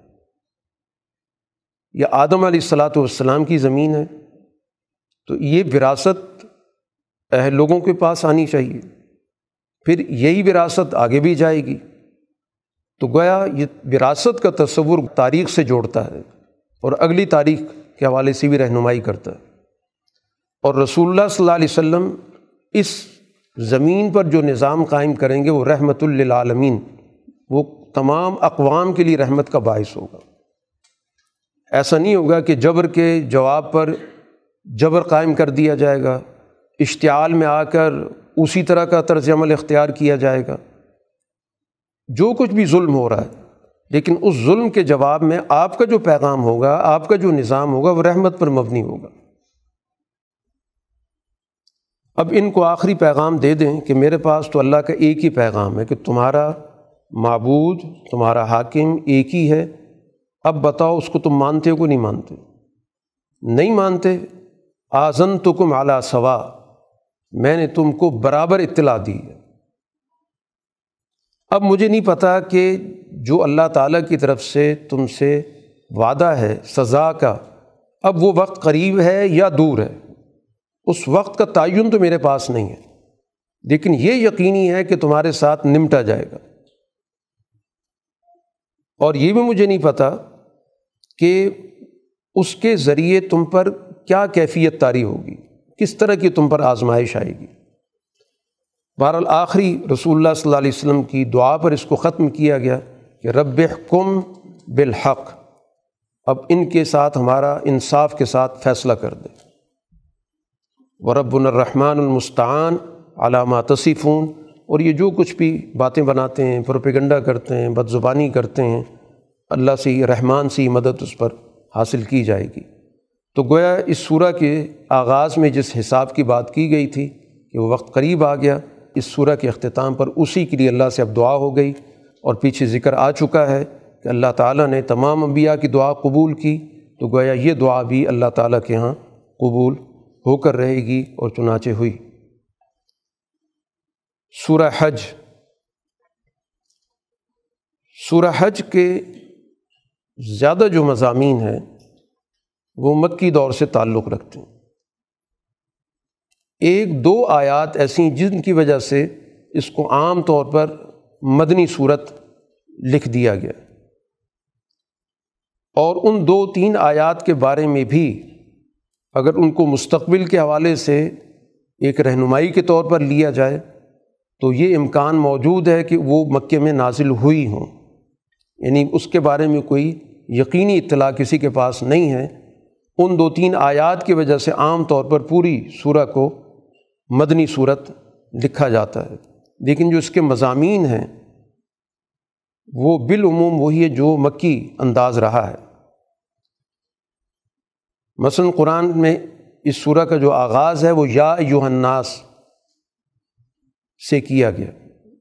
تمام انسانوں کو مخاطب کر کے۔ یا یوہناس التقو ربکم ان زلزل تصاعتی شعی عظیم۔ کہ اے انسانوں اپنے رب کے سامنے تم نے پیش ہونا ہے، تو اس لیے حقوق توڑنے سے بچو۔ یا جس کو کہا گیا کہ عدل قائم کرو، جو اس کا ایک لازمی نتیجہ ہے کا لازمی نتیجہ معاشرے کے اندر عدل کا قیام ہے۔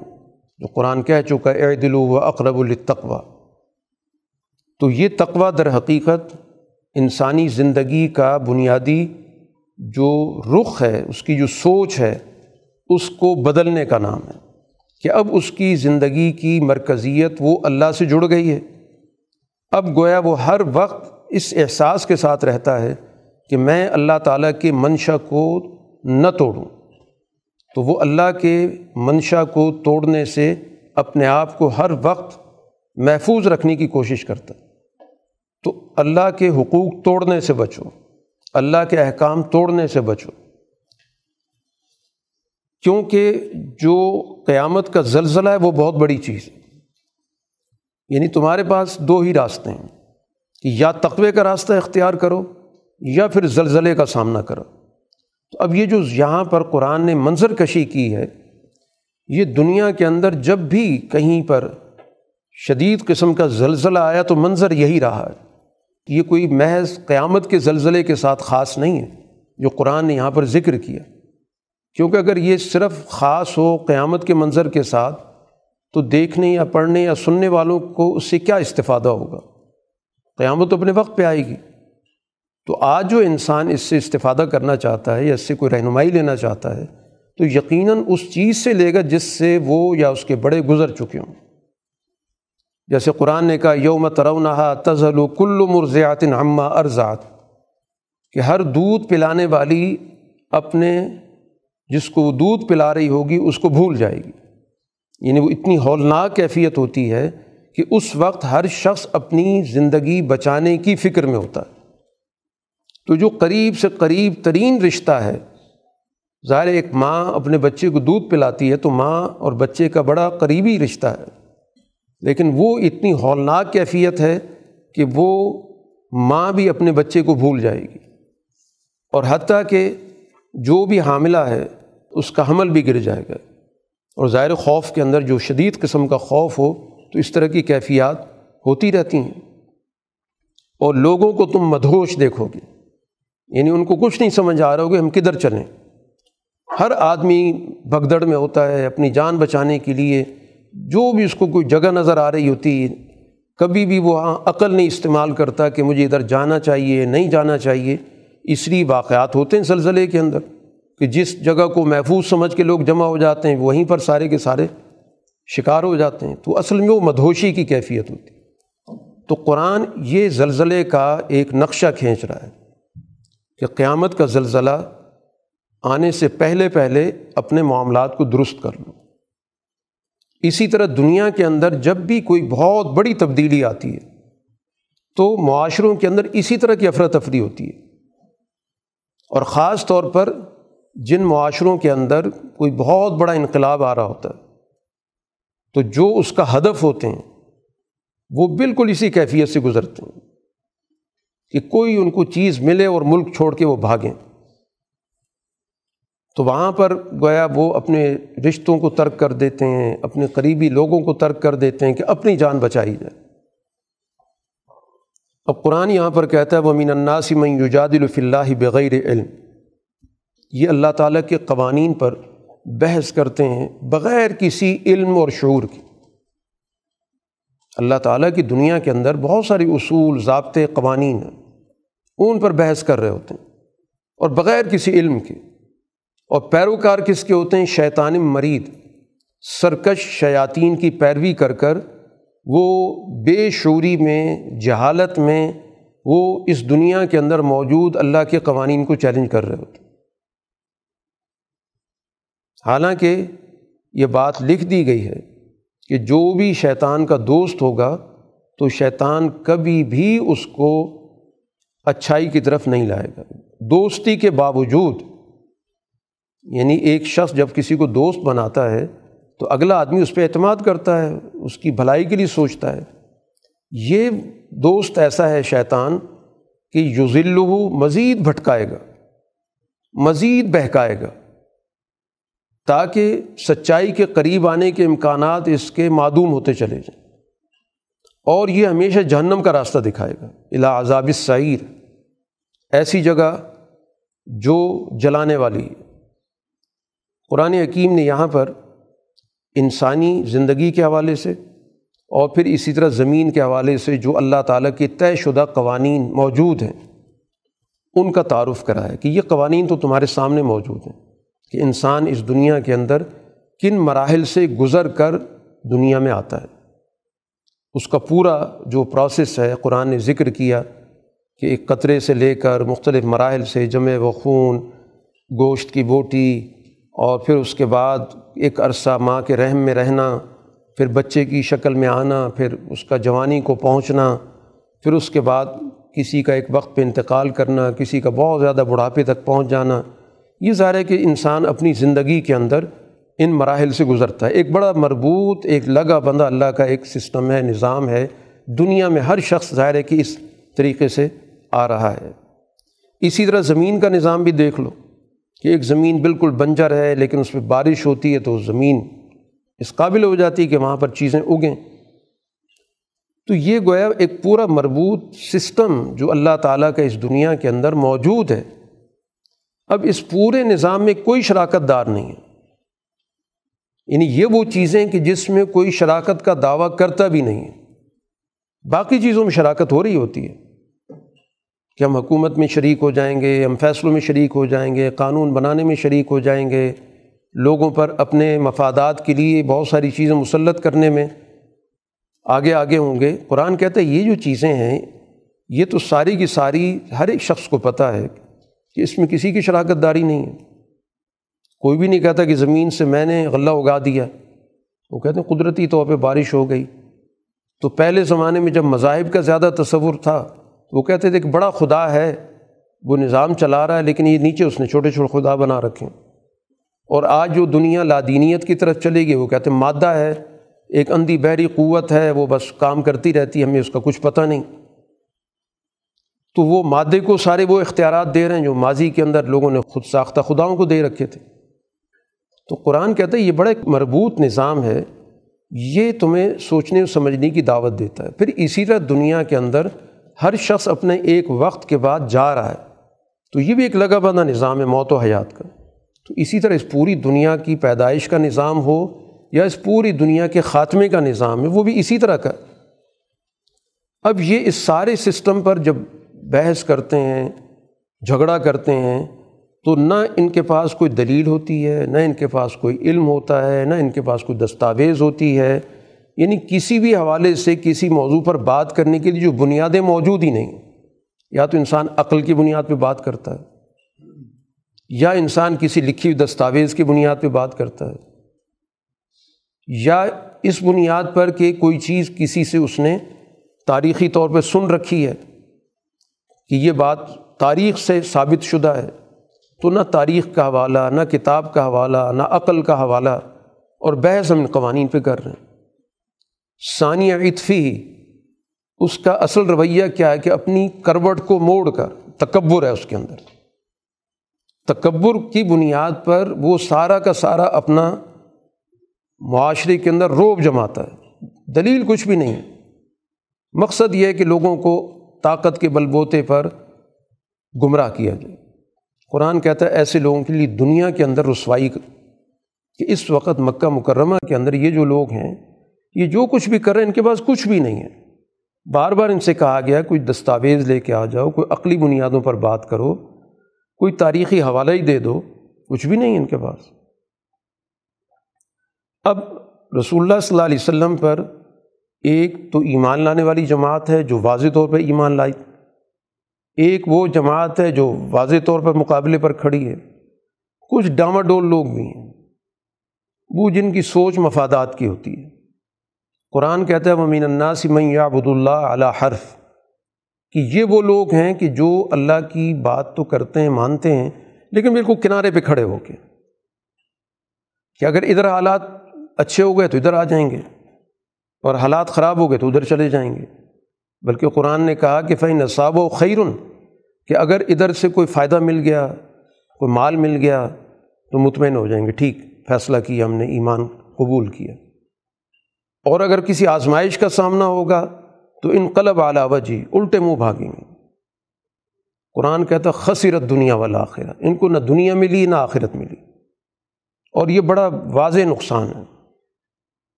تو یہ جو رویہ ہے، گویا قرآن نے اس کی بھی سختی کے ساتھ مذمت کر دی کہ ان کی تو دونوں چیزیں تباہ ہو گئی۔ نہیں، یہ دنیا میں کسی اعتبار کے قابل اور آخرت تو ان کی ویسے ہی نہیں ہے۔ ایسے لوگوں پہ کون اعتماد کرے گا؟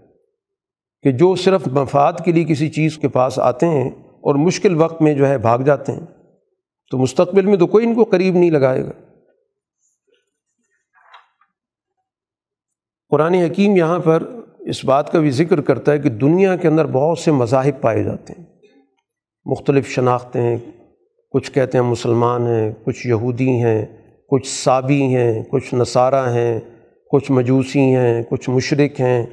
اور ہر ایک کا دعویٰ ہے کہ ہمارے پاس درست طریقہ ہے۔ قرآن کہتا ہے، ان اللہ یفصل البین یوم القیامہ فیصلہ قیامت کے روز ہر ایک کے سامنے آ جائے گا۔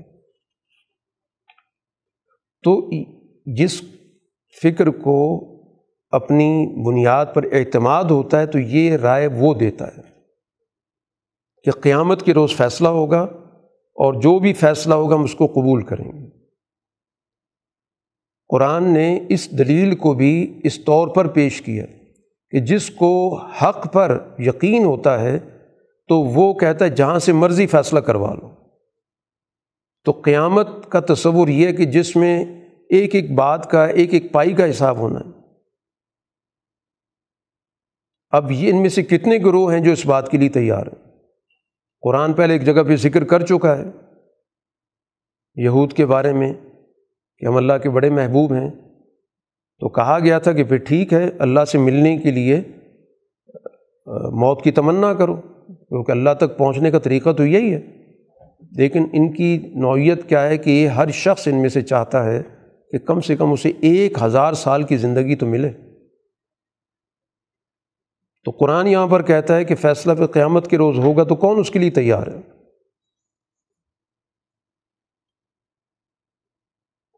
دنیا کے اندر جتنا بھی نظام ہے، یہ سارا کا سارا اللہ تعالیٰ کے تابع ہے۔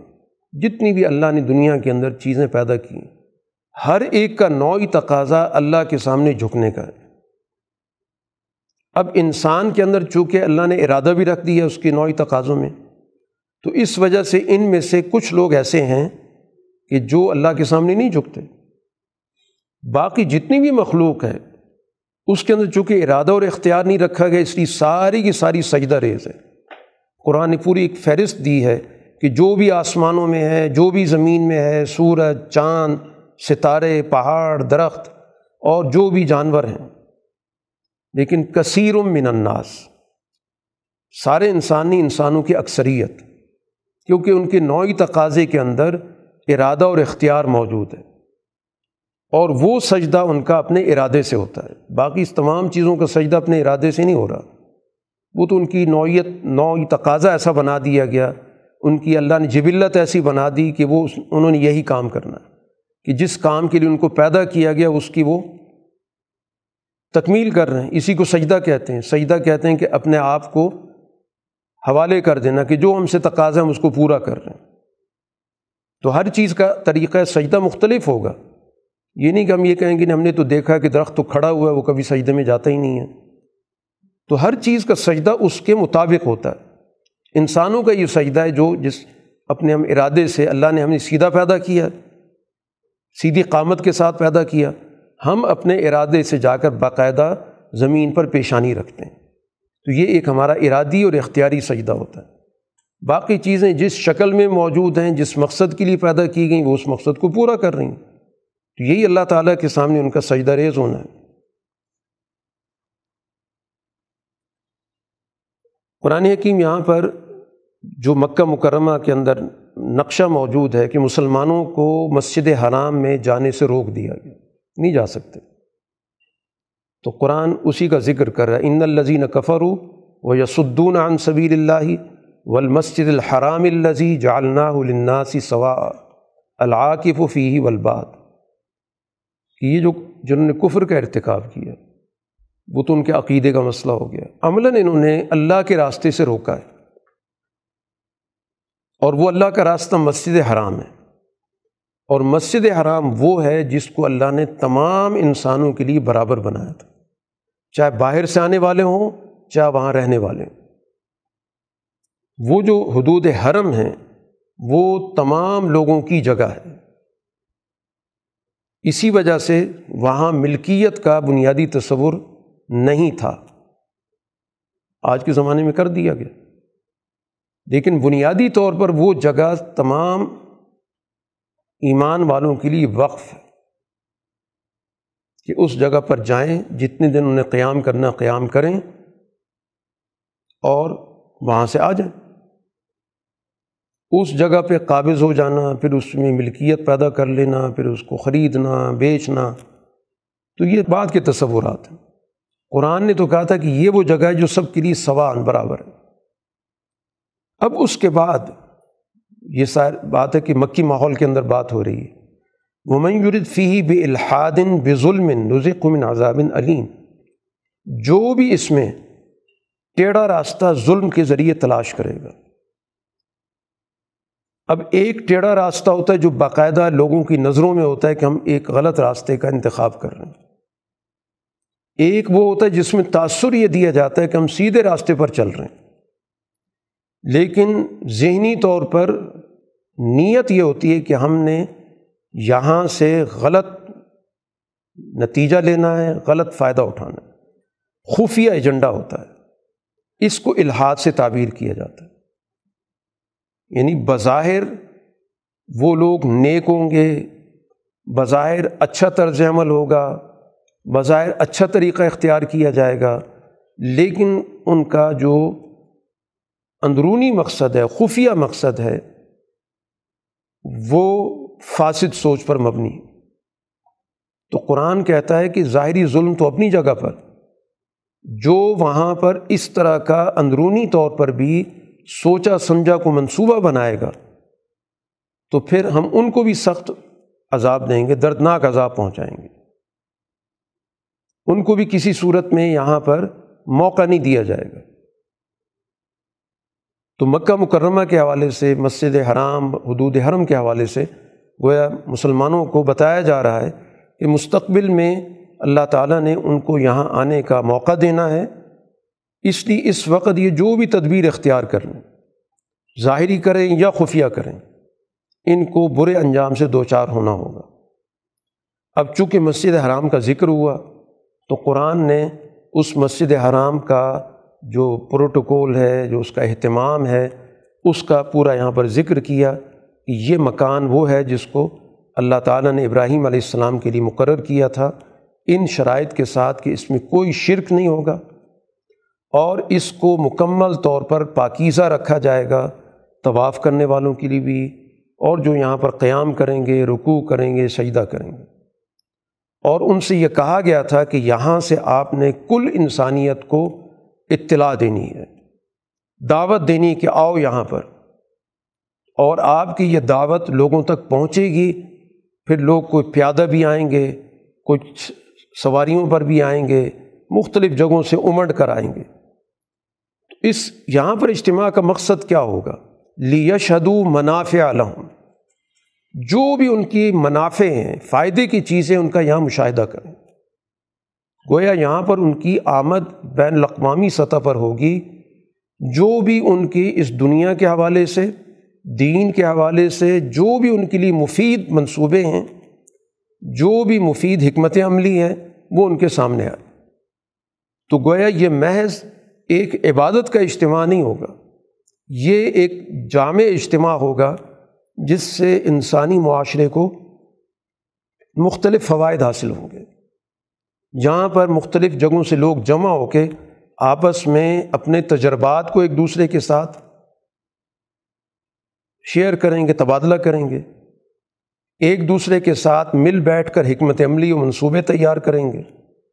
تو یہ مرکزیت در حقیقت کل انسانیت کے لیے فائدے کا مرکز بنے گی۔ اور اس کے ساتھ پھر ظاہر اس کے روحانی فائدے بھی ہیں۔ یزکر رسم اللہ فی ایام معلومات، جو متعین دن ہیں، جو حج کے دن ہیں، ان میں اللہ کا ذکر ہوگا یہاں پر۔ اور یہاں پر ظاہر جانوروں کی قربانی بھی ہوگی۔ تو پھر ان جانوروں سے خود بھی کھاؤ۔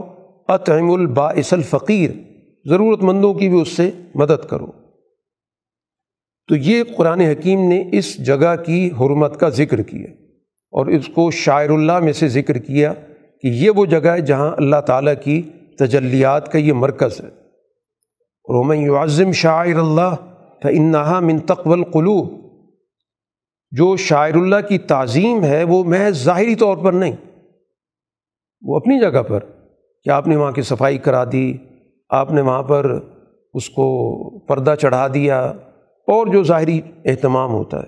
اصل اس کا تعلق ہے انسانوں کے دل کے اندر جو سوچ ہے، اس سے اس کا تعلق ہے۔ اگر واقعتاً دل کے اندر اس کی عظمت موجود ہے تو یہ تعظیم ہے۔ باقی تو مظاہر ہیں جو انسان ظاہری طور پہ کرتا ہے۔ تو اگر دل کے اندر اس جگہ کی مرکزیت نہیں ہے، اس کی عظمت نہیں ہے، تو ٹھیک ہے، ظاہری طور پہ آپ جو بھی مرضی اہتمام کرتے ہیں اس کی وہ حقیقت نہیں بنتی۔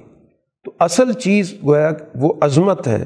تعظیم کا مطلب ہی یہ ہوتا ہے کہ کسی چیز کو دلی طور پر عظیم سمجھنا، اس کا دلی طور پر احترام ماننا۔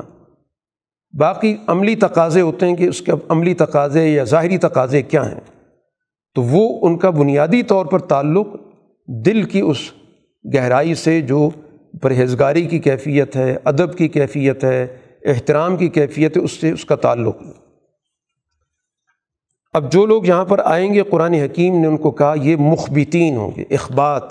یہ واقعتاً اللہ تعالیٰ کا، ان کے دلوں کے اندر وہ عظمت کا اعلیٰ درجہ ہوگا، جس کا اظہار مختلف شکلوں میں ہوگا۔ کہ اللہ کا ذکر ہوگا تو ان کے دلوں کے اندر اللہ کی عظمت ہوگی۔ جو مشکل چیز ہوگی، جو بھی تکالیف کا سامنا ہوگا، اس پہ صبر کریں گے، نماز قائم کریں گے۔ اللہ تعالیٰ کے راستے میں اپنے وسائل کو خرچ کریں گے، یہ سب چیزیں اخبات کے مظاہر ہیں۔ کہ اخبات اگر کسی قلب کے اندر ہے تو یہ اعمال اس سے ظاہر ہونے چاہئیں اگر یہ اعمال اس سے ظاہر نہیں ہو رہا ہے اقامت صلاحت کا، معاشرے کے اندر اپنے وسائل لوگوں تک منتقل کرنے کا، تو اس کا مطلب یہ کہ اس کے اندر اخبات یعنی دل کے اندر اللہ کی وہ عظمت اور اللہ کے سامنے وہ خوشو اور خضو موجود نہیں ہے۔ قرآن حکیم یہاں پر قربانی کے جانوروں کا ذکر کرتا ہے، ان کی قربانی وہ بھی شاعر اللہ میں سے ہیں، کیونکہ ان کی نسبت بھی اس جگہ سے ہے، اس جگہ کی عبادت سے ہے۔ تو قرآن ان کو بھی شاعر اللہ سے تعبیر کرتا ہے۔ تو جس چیز کی بھی اللہ کی تجلی سے نسبت ہو جاتی ہے، وہ گویا کہ اللہ کے شاعر میں اس کا شمار ہوتا ہے۔ تو ان جانوروں کو جب ذبح کر لو تو فکلو منہا بطعم القانیہ بالمعتر خود بھی کھاؤ اور ان لوگوں کو بھی کھلاؤ جو کسی سے کوئی سوال نہیں کر رہے۔ قانع قناعت کی ہوئی ان اپنی کسی ضرورت کا اظہار ہی نہیں کرتے۔ ان تک بھی پہنچو۔ اور جو واقعتاً اپنے ضروریات پیش کر رہے ہیں، ان کو بھی دو۔ اور ساتھ ہی بنیادی بات سمجھا دی گئی، قربانی کا جو بھی عمل ہوتا ہے، ایک اس کا مظہر ہے۔ لیکن اصل چیز یہ مظاہر نہیں ہے۔ یہ گوشت کا ہونا یا خون کا ہونا یا اس دور کے اندر باقاعدہ ایک رسم موجود تھی کہ گوشت کو جلایا جاتا تھا۔ اور خیال یہ تھا کہ اس سے جو بو پیدا ہوگی وہ اللہ تک پہنچے گی۔ تو قرآن نے کہا کہ یہ خون، یہ گوشت یہ اللہ کو نہیں پہنچتے ولاکن ینال تقوا منکم۔ تمہارے دلوں کے اندر جو اللہ کے سامنے پیش ہونے کا احساس ہے، ادب ہے، احترام ہے، عظمت ہے، اصل تو وہ چیز ہے۔ یہ جانور تو ایک عملی عبادت کے طور پہ رکھ دیا گیا تاکہ اس کا اظہار ہو سکے۔ اصل چیز وہ تقوی ہے۔ قرآن حکیم حج کے ساتھ، پہلے بھی ہم نے دیکھا کہ حج کے ساتھ جہاد کا ذکر کرتا ہے۔ یہاں پر بھی ایسا ہی ہو رہا ہے، کیونکہ یہ دونوں اعمال تربیت کے لحاظ سے بہت ایک دوسرے کے ساتھ جڑے ہوئے ہیں۔ کہ حج کے اندر جو اعمال ہوتے ہیں وہ ظاہر ایک ایسی عبادت ہے کہ جس کے اندر سکون کم ہوتا ہے، تحریک زیادہ ہے اس کے اندر۔ بہت زیادہ اس کے اندر سفر موجود ہے۔ اس کے اندر گویا انسان کا مستقل طور پر جسمانی طور پر مصروف رہنے کا عمل ہوتا ہے۔ قربانی کا عمل ہوتا ہے یا اسی طرح رمی کا عمل ہوتا ہے، ایک جگہ سے دوسری جگہ دوسری جگہ سے تیسری جگہ۔ یعنی ایک مسلسل ایک تحریک ہوتی ہے۔ تو تربیت کے اندر اس کا بہت بڑا کردار ہے۔ تو یہی تربیت، یہ ایک قسم کی حج کے اندر تربیت ہوتی ہے باطنی، اخلاقی، سماجی، اور یہی تربیت بنیاد بنتی ہے میدانی جنگ کے لیے۔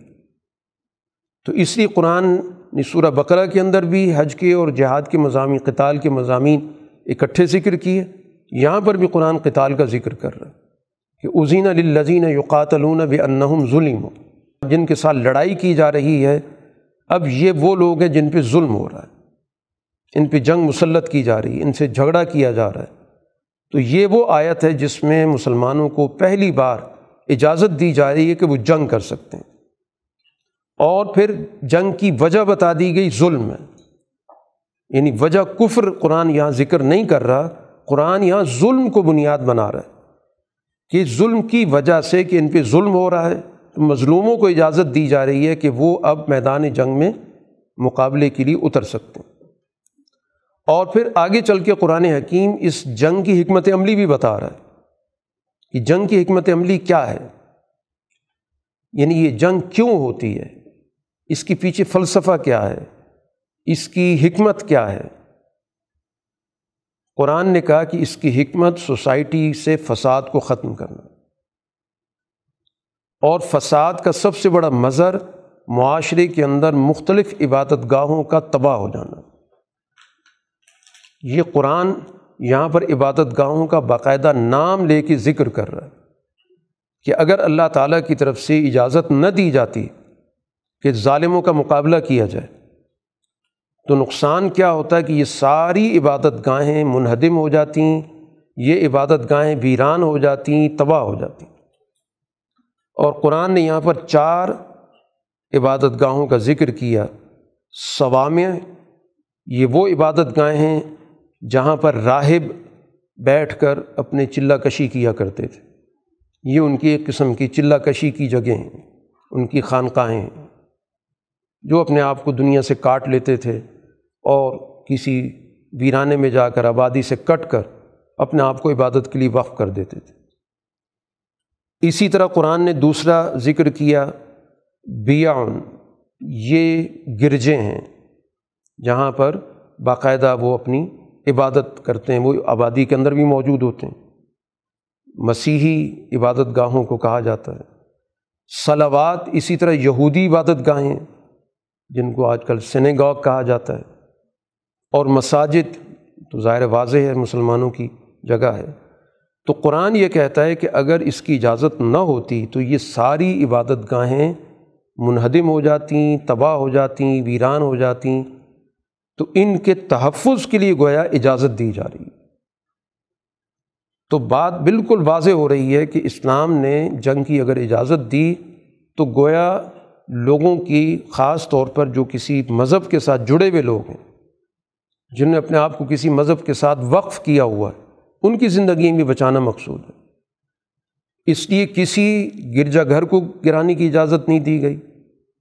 عین حالت جنگ میں کسی یہودی عبادت گاہ کو، کسی مندر کو، کسی بدھ عبادت گاہ کو اگر کسی نے گرایا ہوگا تو اس کا انفرادی عمل ہوگا، اس کا اسلام کی تعلیمات سے کوئی تعلق نہیں۔ اسلام کی تعلیم تو یہ ہے کہ ان کو نہیں چھیڑا جا سکتا۔ ان میں تو آپ بغیر اجازت کے جو بھی ان کو چلانے والے لوگ ہیں، ان کی اجازت کے بغیر آپ داخل بھی نہیں ہو سکتے۔ چے جائے کہ ان کو ویران کیا جائے۔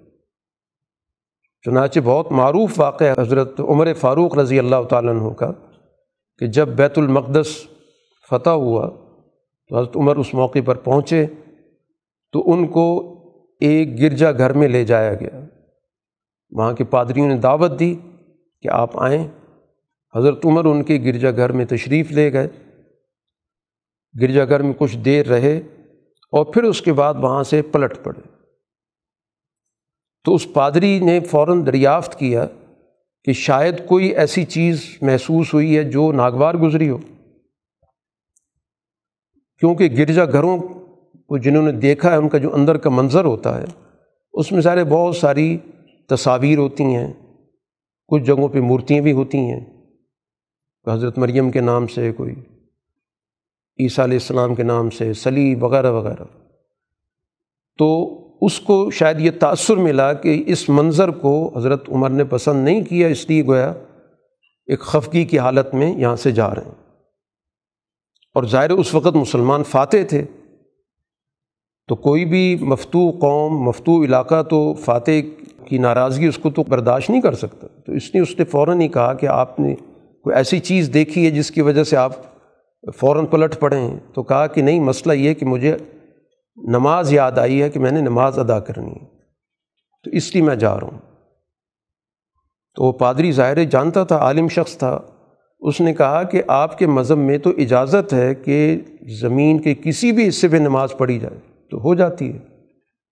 یعنی باقی مذاہب کے تو یہ تصور ہے کہ عبادت عبادت گاہ میں ہو سکتی، کہیں اور نہیں ہو سکتی۔ لیکن رسول اللہ صلی اللہ علیہ وسلم کو جو اللہ تعالیٰ نے خصوصیات عطا کی ان میں سے ایک خصوصیت یہ ہے کہ آپ نے کہا کہ جو علت لی الرد و مسجدن و تہورا کہ اللہ نے میرے لیے ساری زمین کو سجدہ گاہ بنا دیا اور ساری زمین کو میرے لیے پاکیزگی کا ذریعہ بنا دیا۔ تو اس لیے کہیں بھی نماز پڑھی جا سکتی تو آپ یہیں پڑھ لیں۔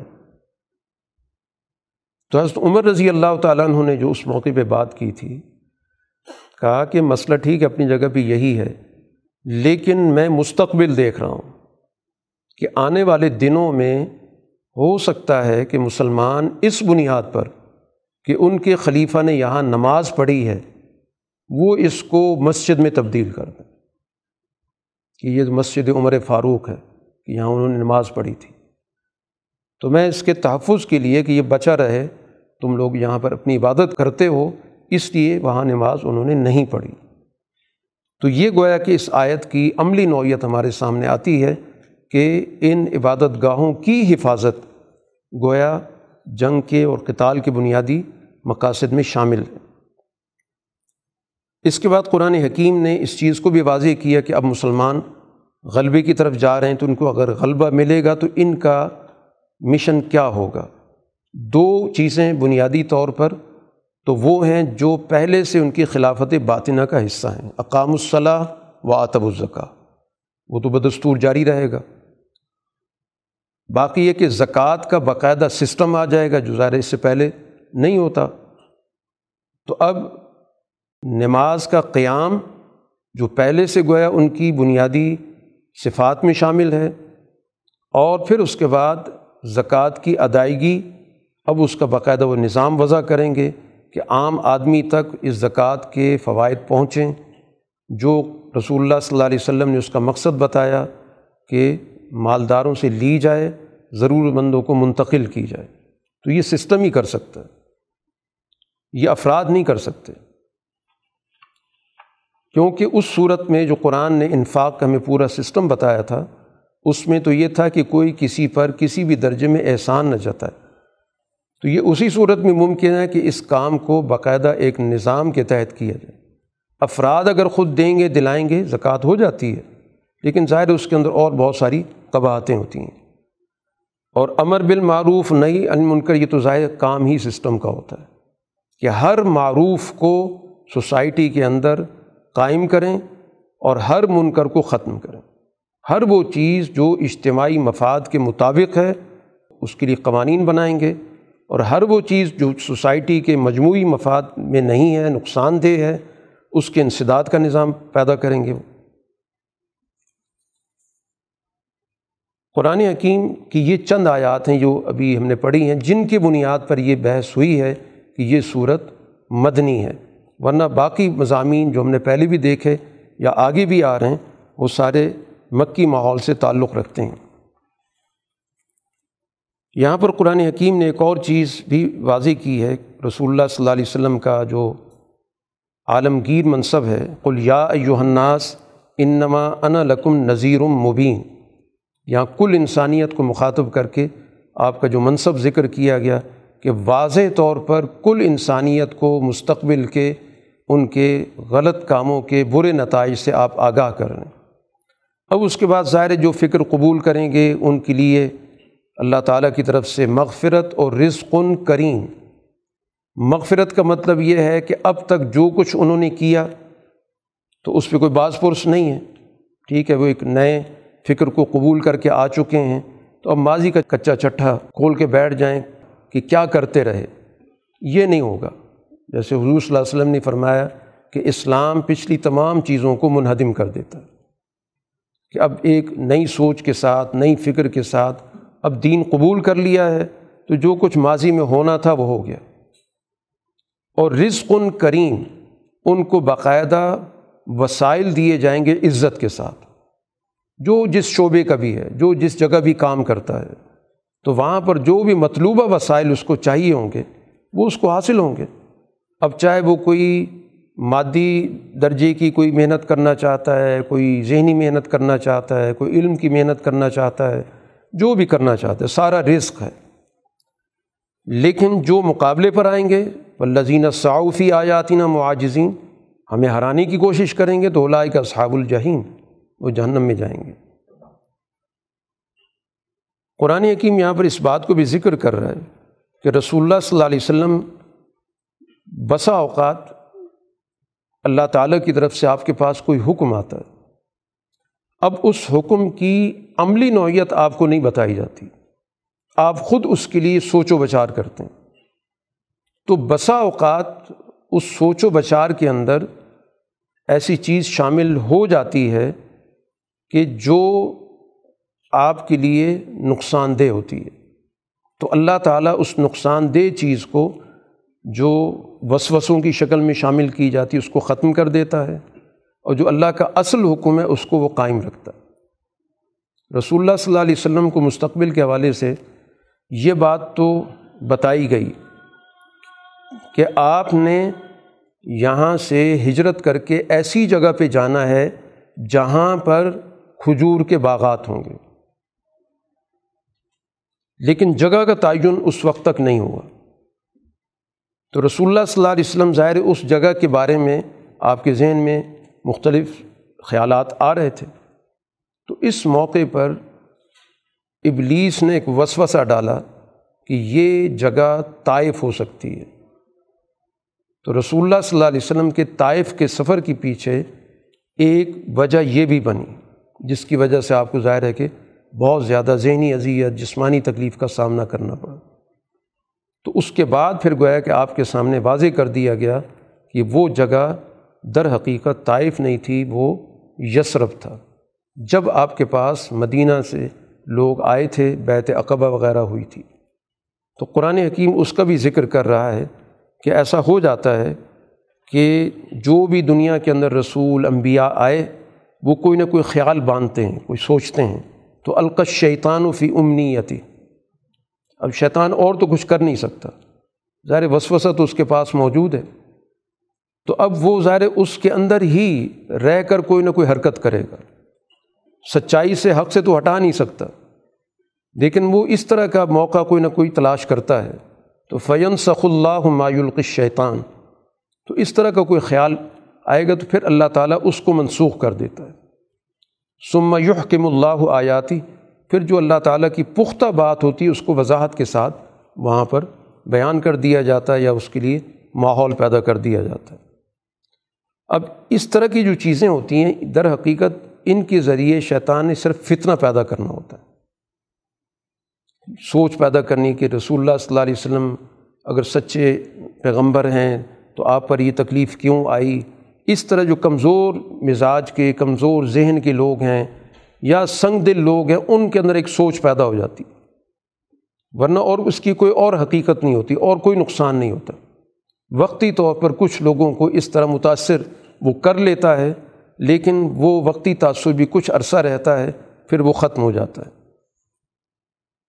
باقی قرآن حکیم یہاں پر تسلی دے رہا ہے کہ اس راستے میں جو لوگ بھی قربانی دیں گے، چاہے شہادت کی صورت میں، چاہے طبی طور پر، اللہ تعالیٰ نے ان کے لیے مستقل قیامت کے حوالے سے اجر کا انتظام کیا ہوا ہے اور اللہ تعالیٰ کی پسندیدہ جگہوں پر وہ جائیں گے۔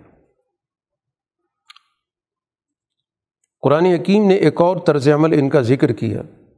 رسول اللہ صلی اللہ علیہ وسلم جب ان کے سامنے اللہ کی آیات پڑھ کر سناتے ہیں، ان کے چہروں پر بڑی ہی بری صورت حال بن جاتی ہے چہرے ان کے بگڑ جاتے ہیں۔ قرآن کہتا ہے، تعریف و فی وجوہ الزین کفر المن کر جیسے بہت ہی کو ناگوار صورت حال کا سامنا ہو۔ اور کیونکہ وہ سارا مضمون ان کے خلاف ہوتا ہے۔ تو گویا آیات کا بنیادی پڑھنے کا مقصد ابلاغ ہوتا ہے۔ جو قرآن تلاوت کی بات کرتا ہے، تو تلاوت محض ایک عبادت نہیں تھی۔ اس دور کے اندر تلاوت کا مقصود تھا اللہ کا پیغام لوگوں تک منتقل کرنا۔ تو اس لیے قرآن کہتا ہے کہ جب ان کے سامنے اللہ تعالیٰ کی واضح آیات پڑھی جاتی ہیں، تو ان کے چہروں پر گویا ایک کبیدگی، ایک مایوسی ایک غصہ، یہ ملی جلی کیفیت آ جاتی۔ اور لگتا یہ ہے کہ یہ ابھی تلاوت کرنے والوں پر حملہ کر دیں گے۔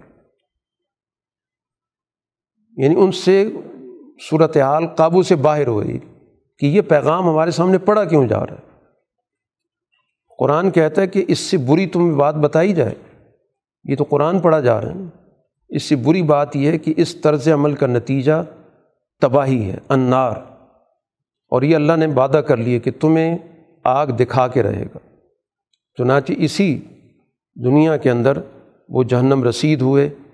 رسول اللہ صلی اللہ علیہ وسلم نے جب ان تمام سرداروں کو اس کنویں کے اندر ڈال دیا گیا بدر کے موقع پر، تو وہاں پر آپ نے کنویں کے کنارے پر کھڑے ہو کر کہا کہ جو وعدہ میں نے اور اللہ نے تم سے کیا تھا، کیا تم نے دیکھ لیا کہ وہ سچ ہے؟ تو وہاں کسی صحابی نے آپ سے پوچھا بھی تھا، اللہ کی رسول یہ سنتے ہیں؟ تو آپ نے کہا، یہ تم سے زیادہ سنتے ہیں۔ کیونکہ یہاں پر تو وہ مشاہدہ کریں ان کے سامنے صورت حال ساری سامنے موجود۔ اس صورح کے اختتام پر اس بات کو واضح کیا جا رہا ہے کہ حکم دیا گیا تھا، یا الناس اتقو ربکم۔ اب اس مقصد کے لیے ایمان والی جماعت کی ذمہ داری کیا ہے؟ وہ تو کل انسانیت کو مخاطب کر کے دعوت دی گئی تھی۔ اب اس دعوت کو پائے تکمیل تک کون پہنچائے گا؟ وہ جماعت پہنچائے گی جو ایمان والی جماعت ہے۔ اب اس نے کیا کیا کام کرنے؟ یا یو الزینہ آمن ارکاؤ ایک تو اللہ کے سامنے جھکو کہ یہ جو تم پر ذمہ داریاں ڈالی گئیں، ان ذمہ داریوں کو قبول کرو۔ رکوع کا مطلب یہی ہوتا ہے کہ ہم اللہ کے سامنے جھک کر اعتراف کرتے ہیں کہ اللہ جو بھی تو نے ہم پر ذمہ داریاں ڈالی ہیں، ہم اس کو قبول کر رہے ہیں۔ ہم اس کے سامنے جھک گئے تو جھکنا گویا ان ذمہ داریوں کو قبول کرنے کا عملی مظاہرہ ہوتا اس جدو سجدہ کرو۔ پھر جب ہم زمین پہ چلے جاتے ہیں، تو گویا ان ذمہ داریوں کی ادائیگی کا اظہار کرتے ہیں کہ ہم ان ذمہ داریوں کو ادا کرنے کے لیے اپنے آپ کو ہم نے پیش کر دیا۔ وابدو ربکم، اور اللہ کی بندگی کرو۔ یعنی تمہارے دلوں کے اندر اللہ کے سامنے جو پیش ہونے کا تصور موجود ہے کہ ہم نے ہر کام اللہ کے لیے کرنا۔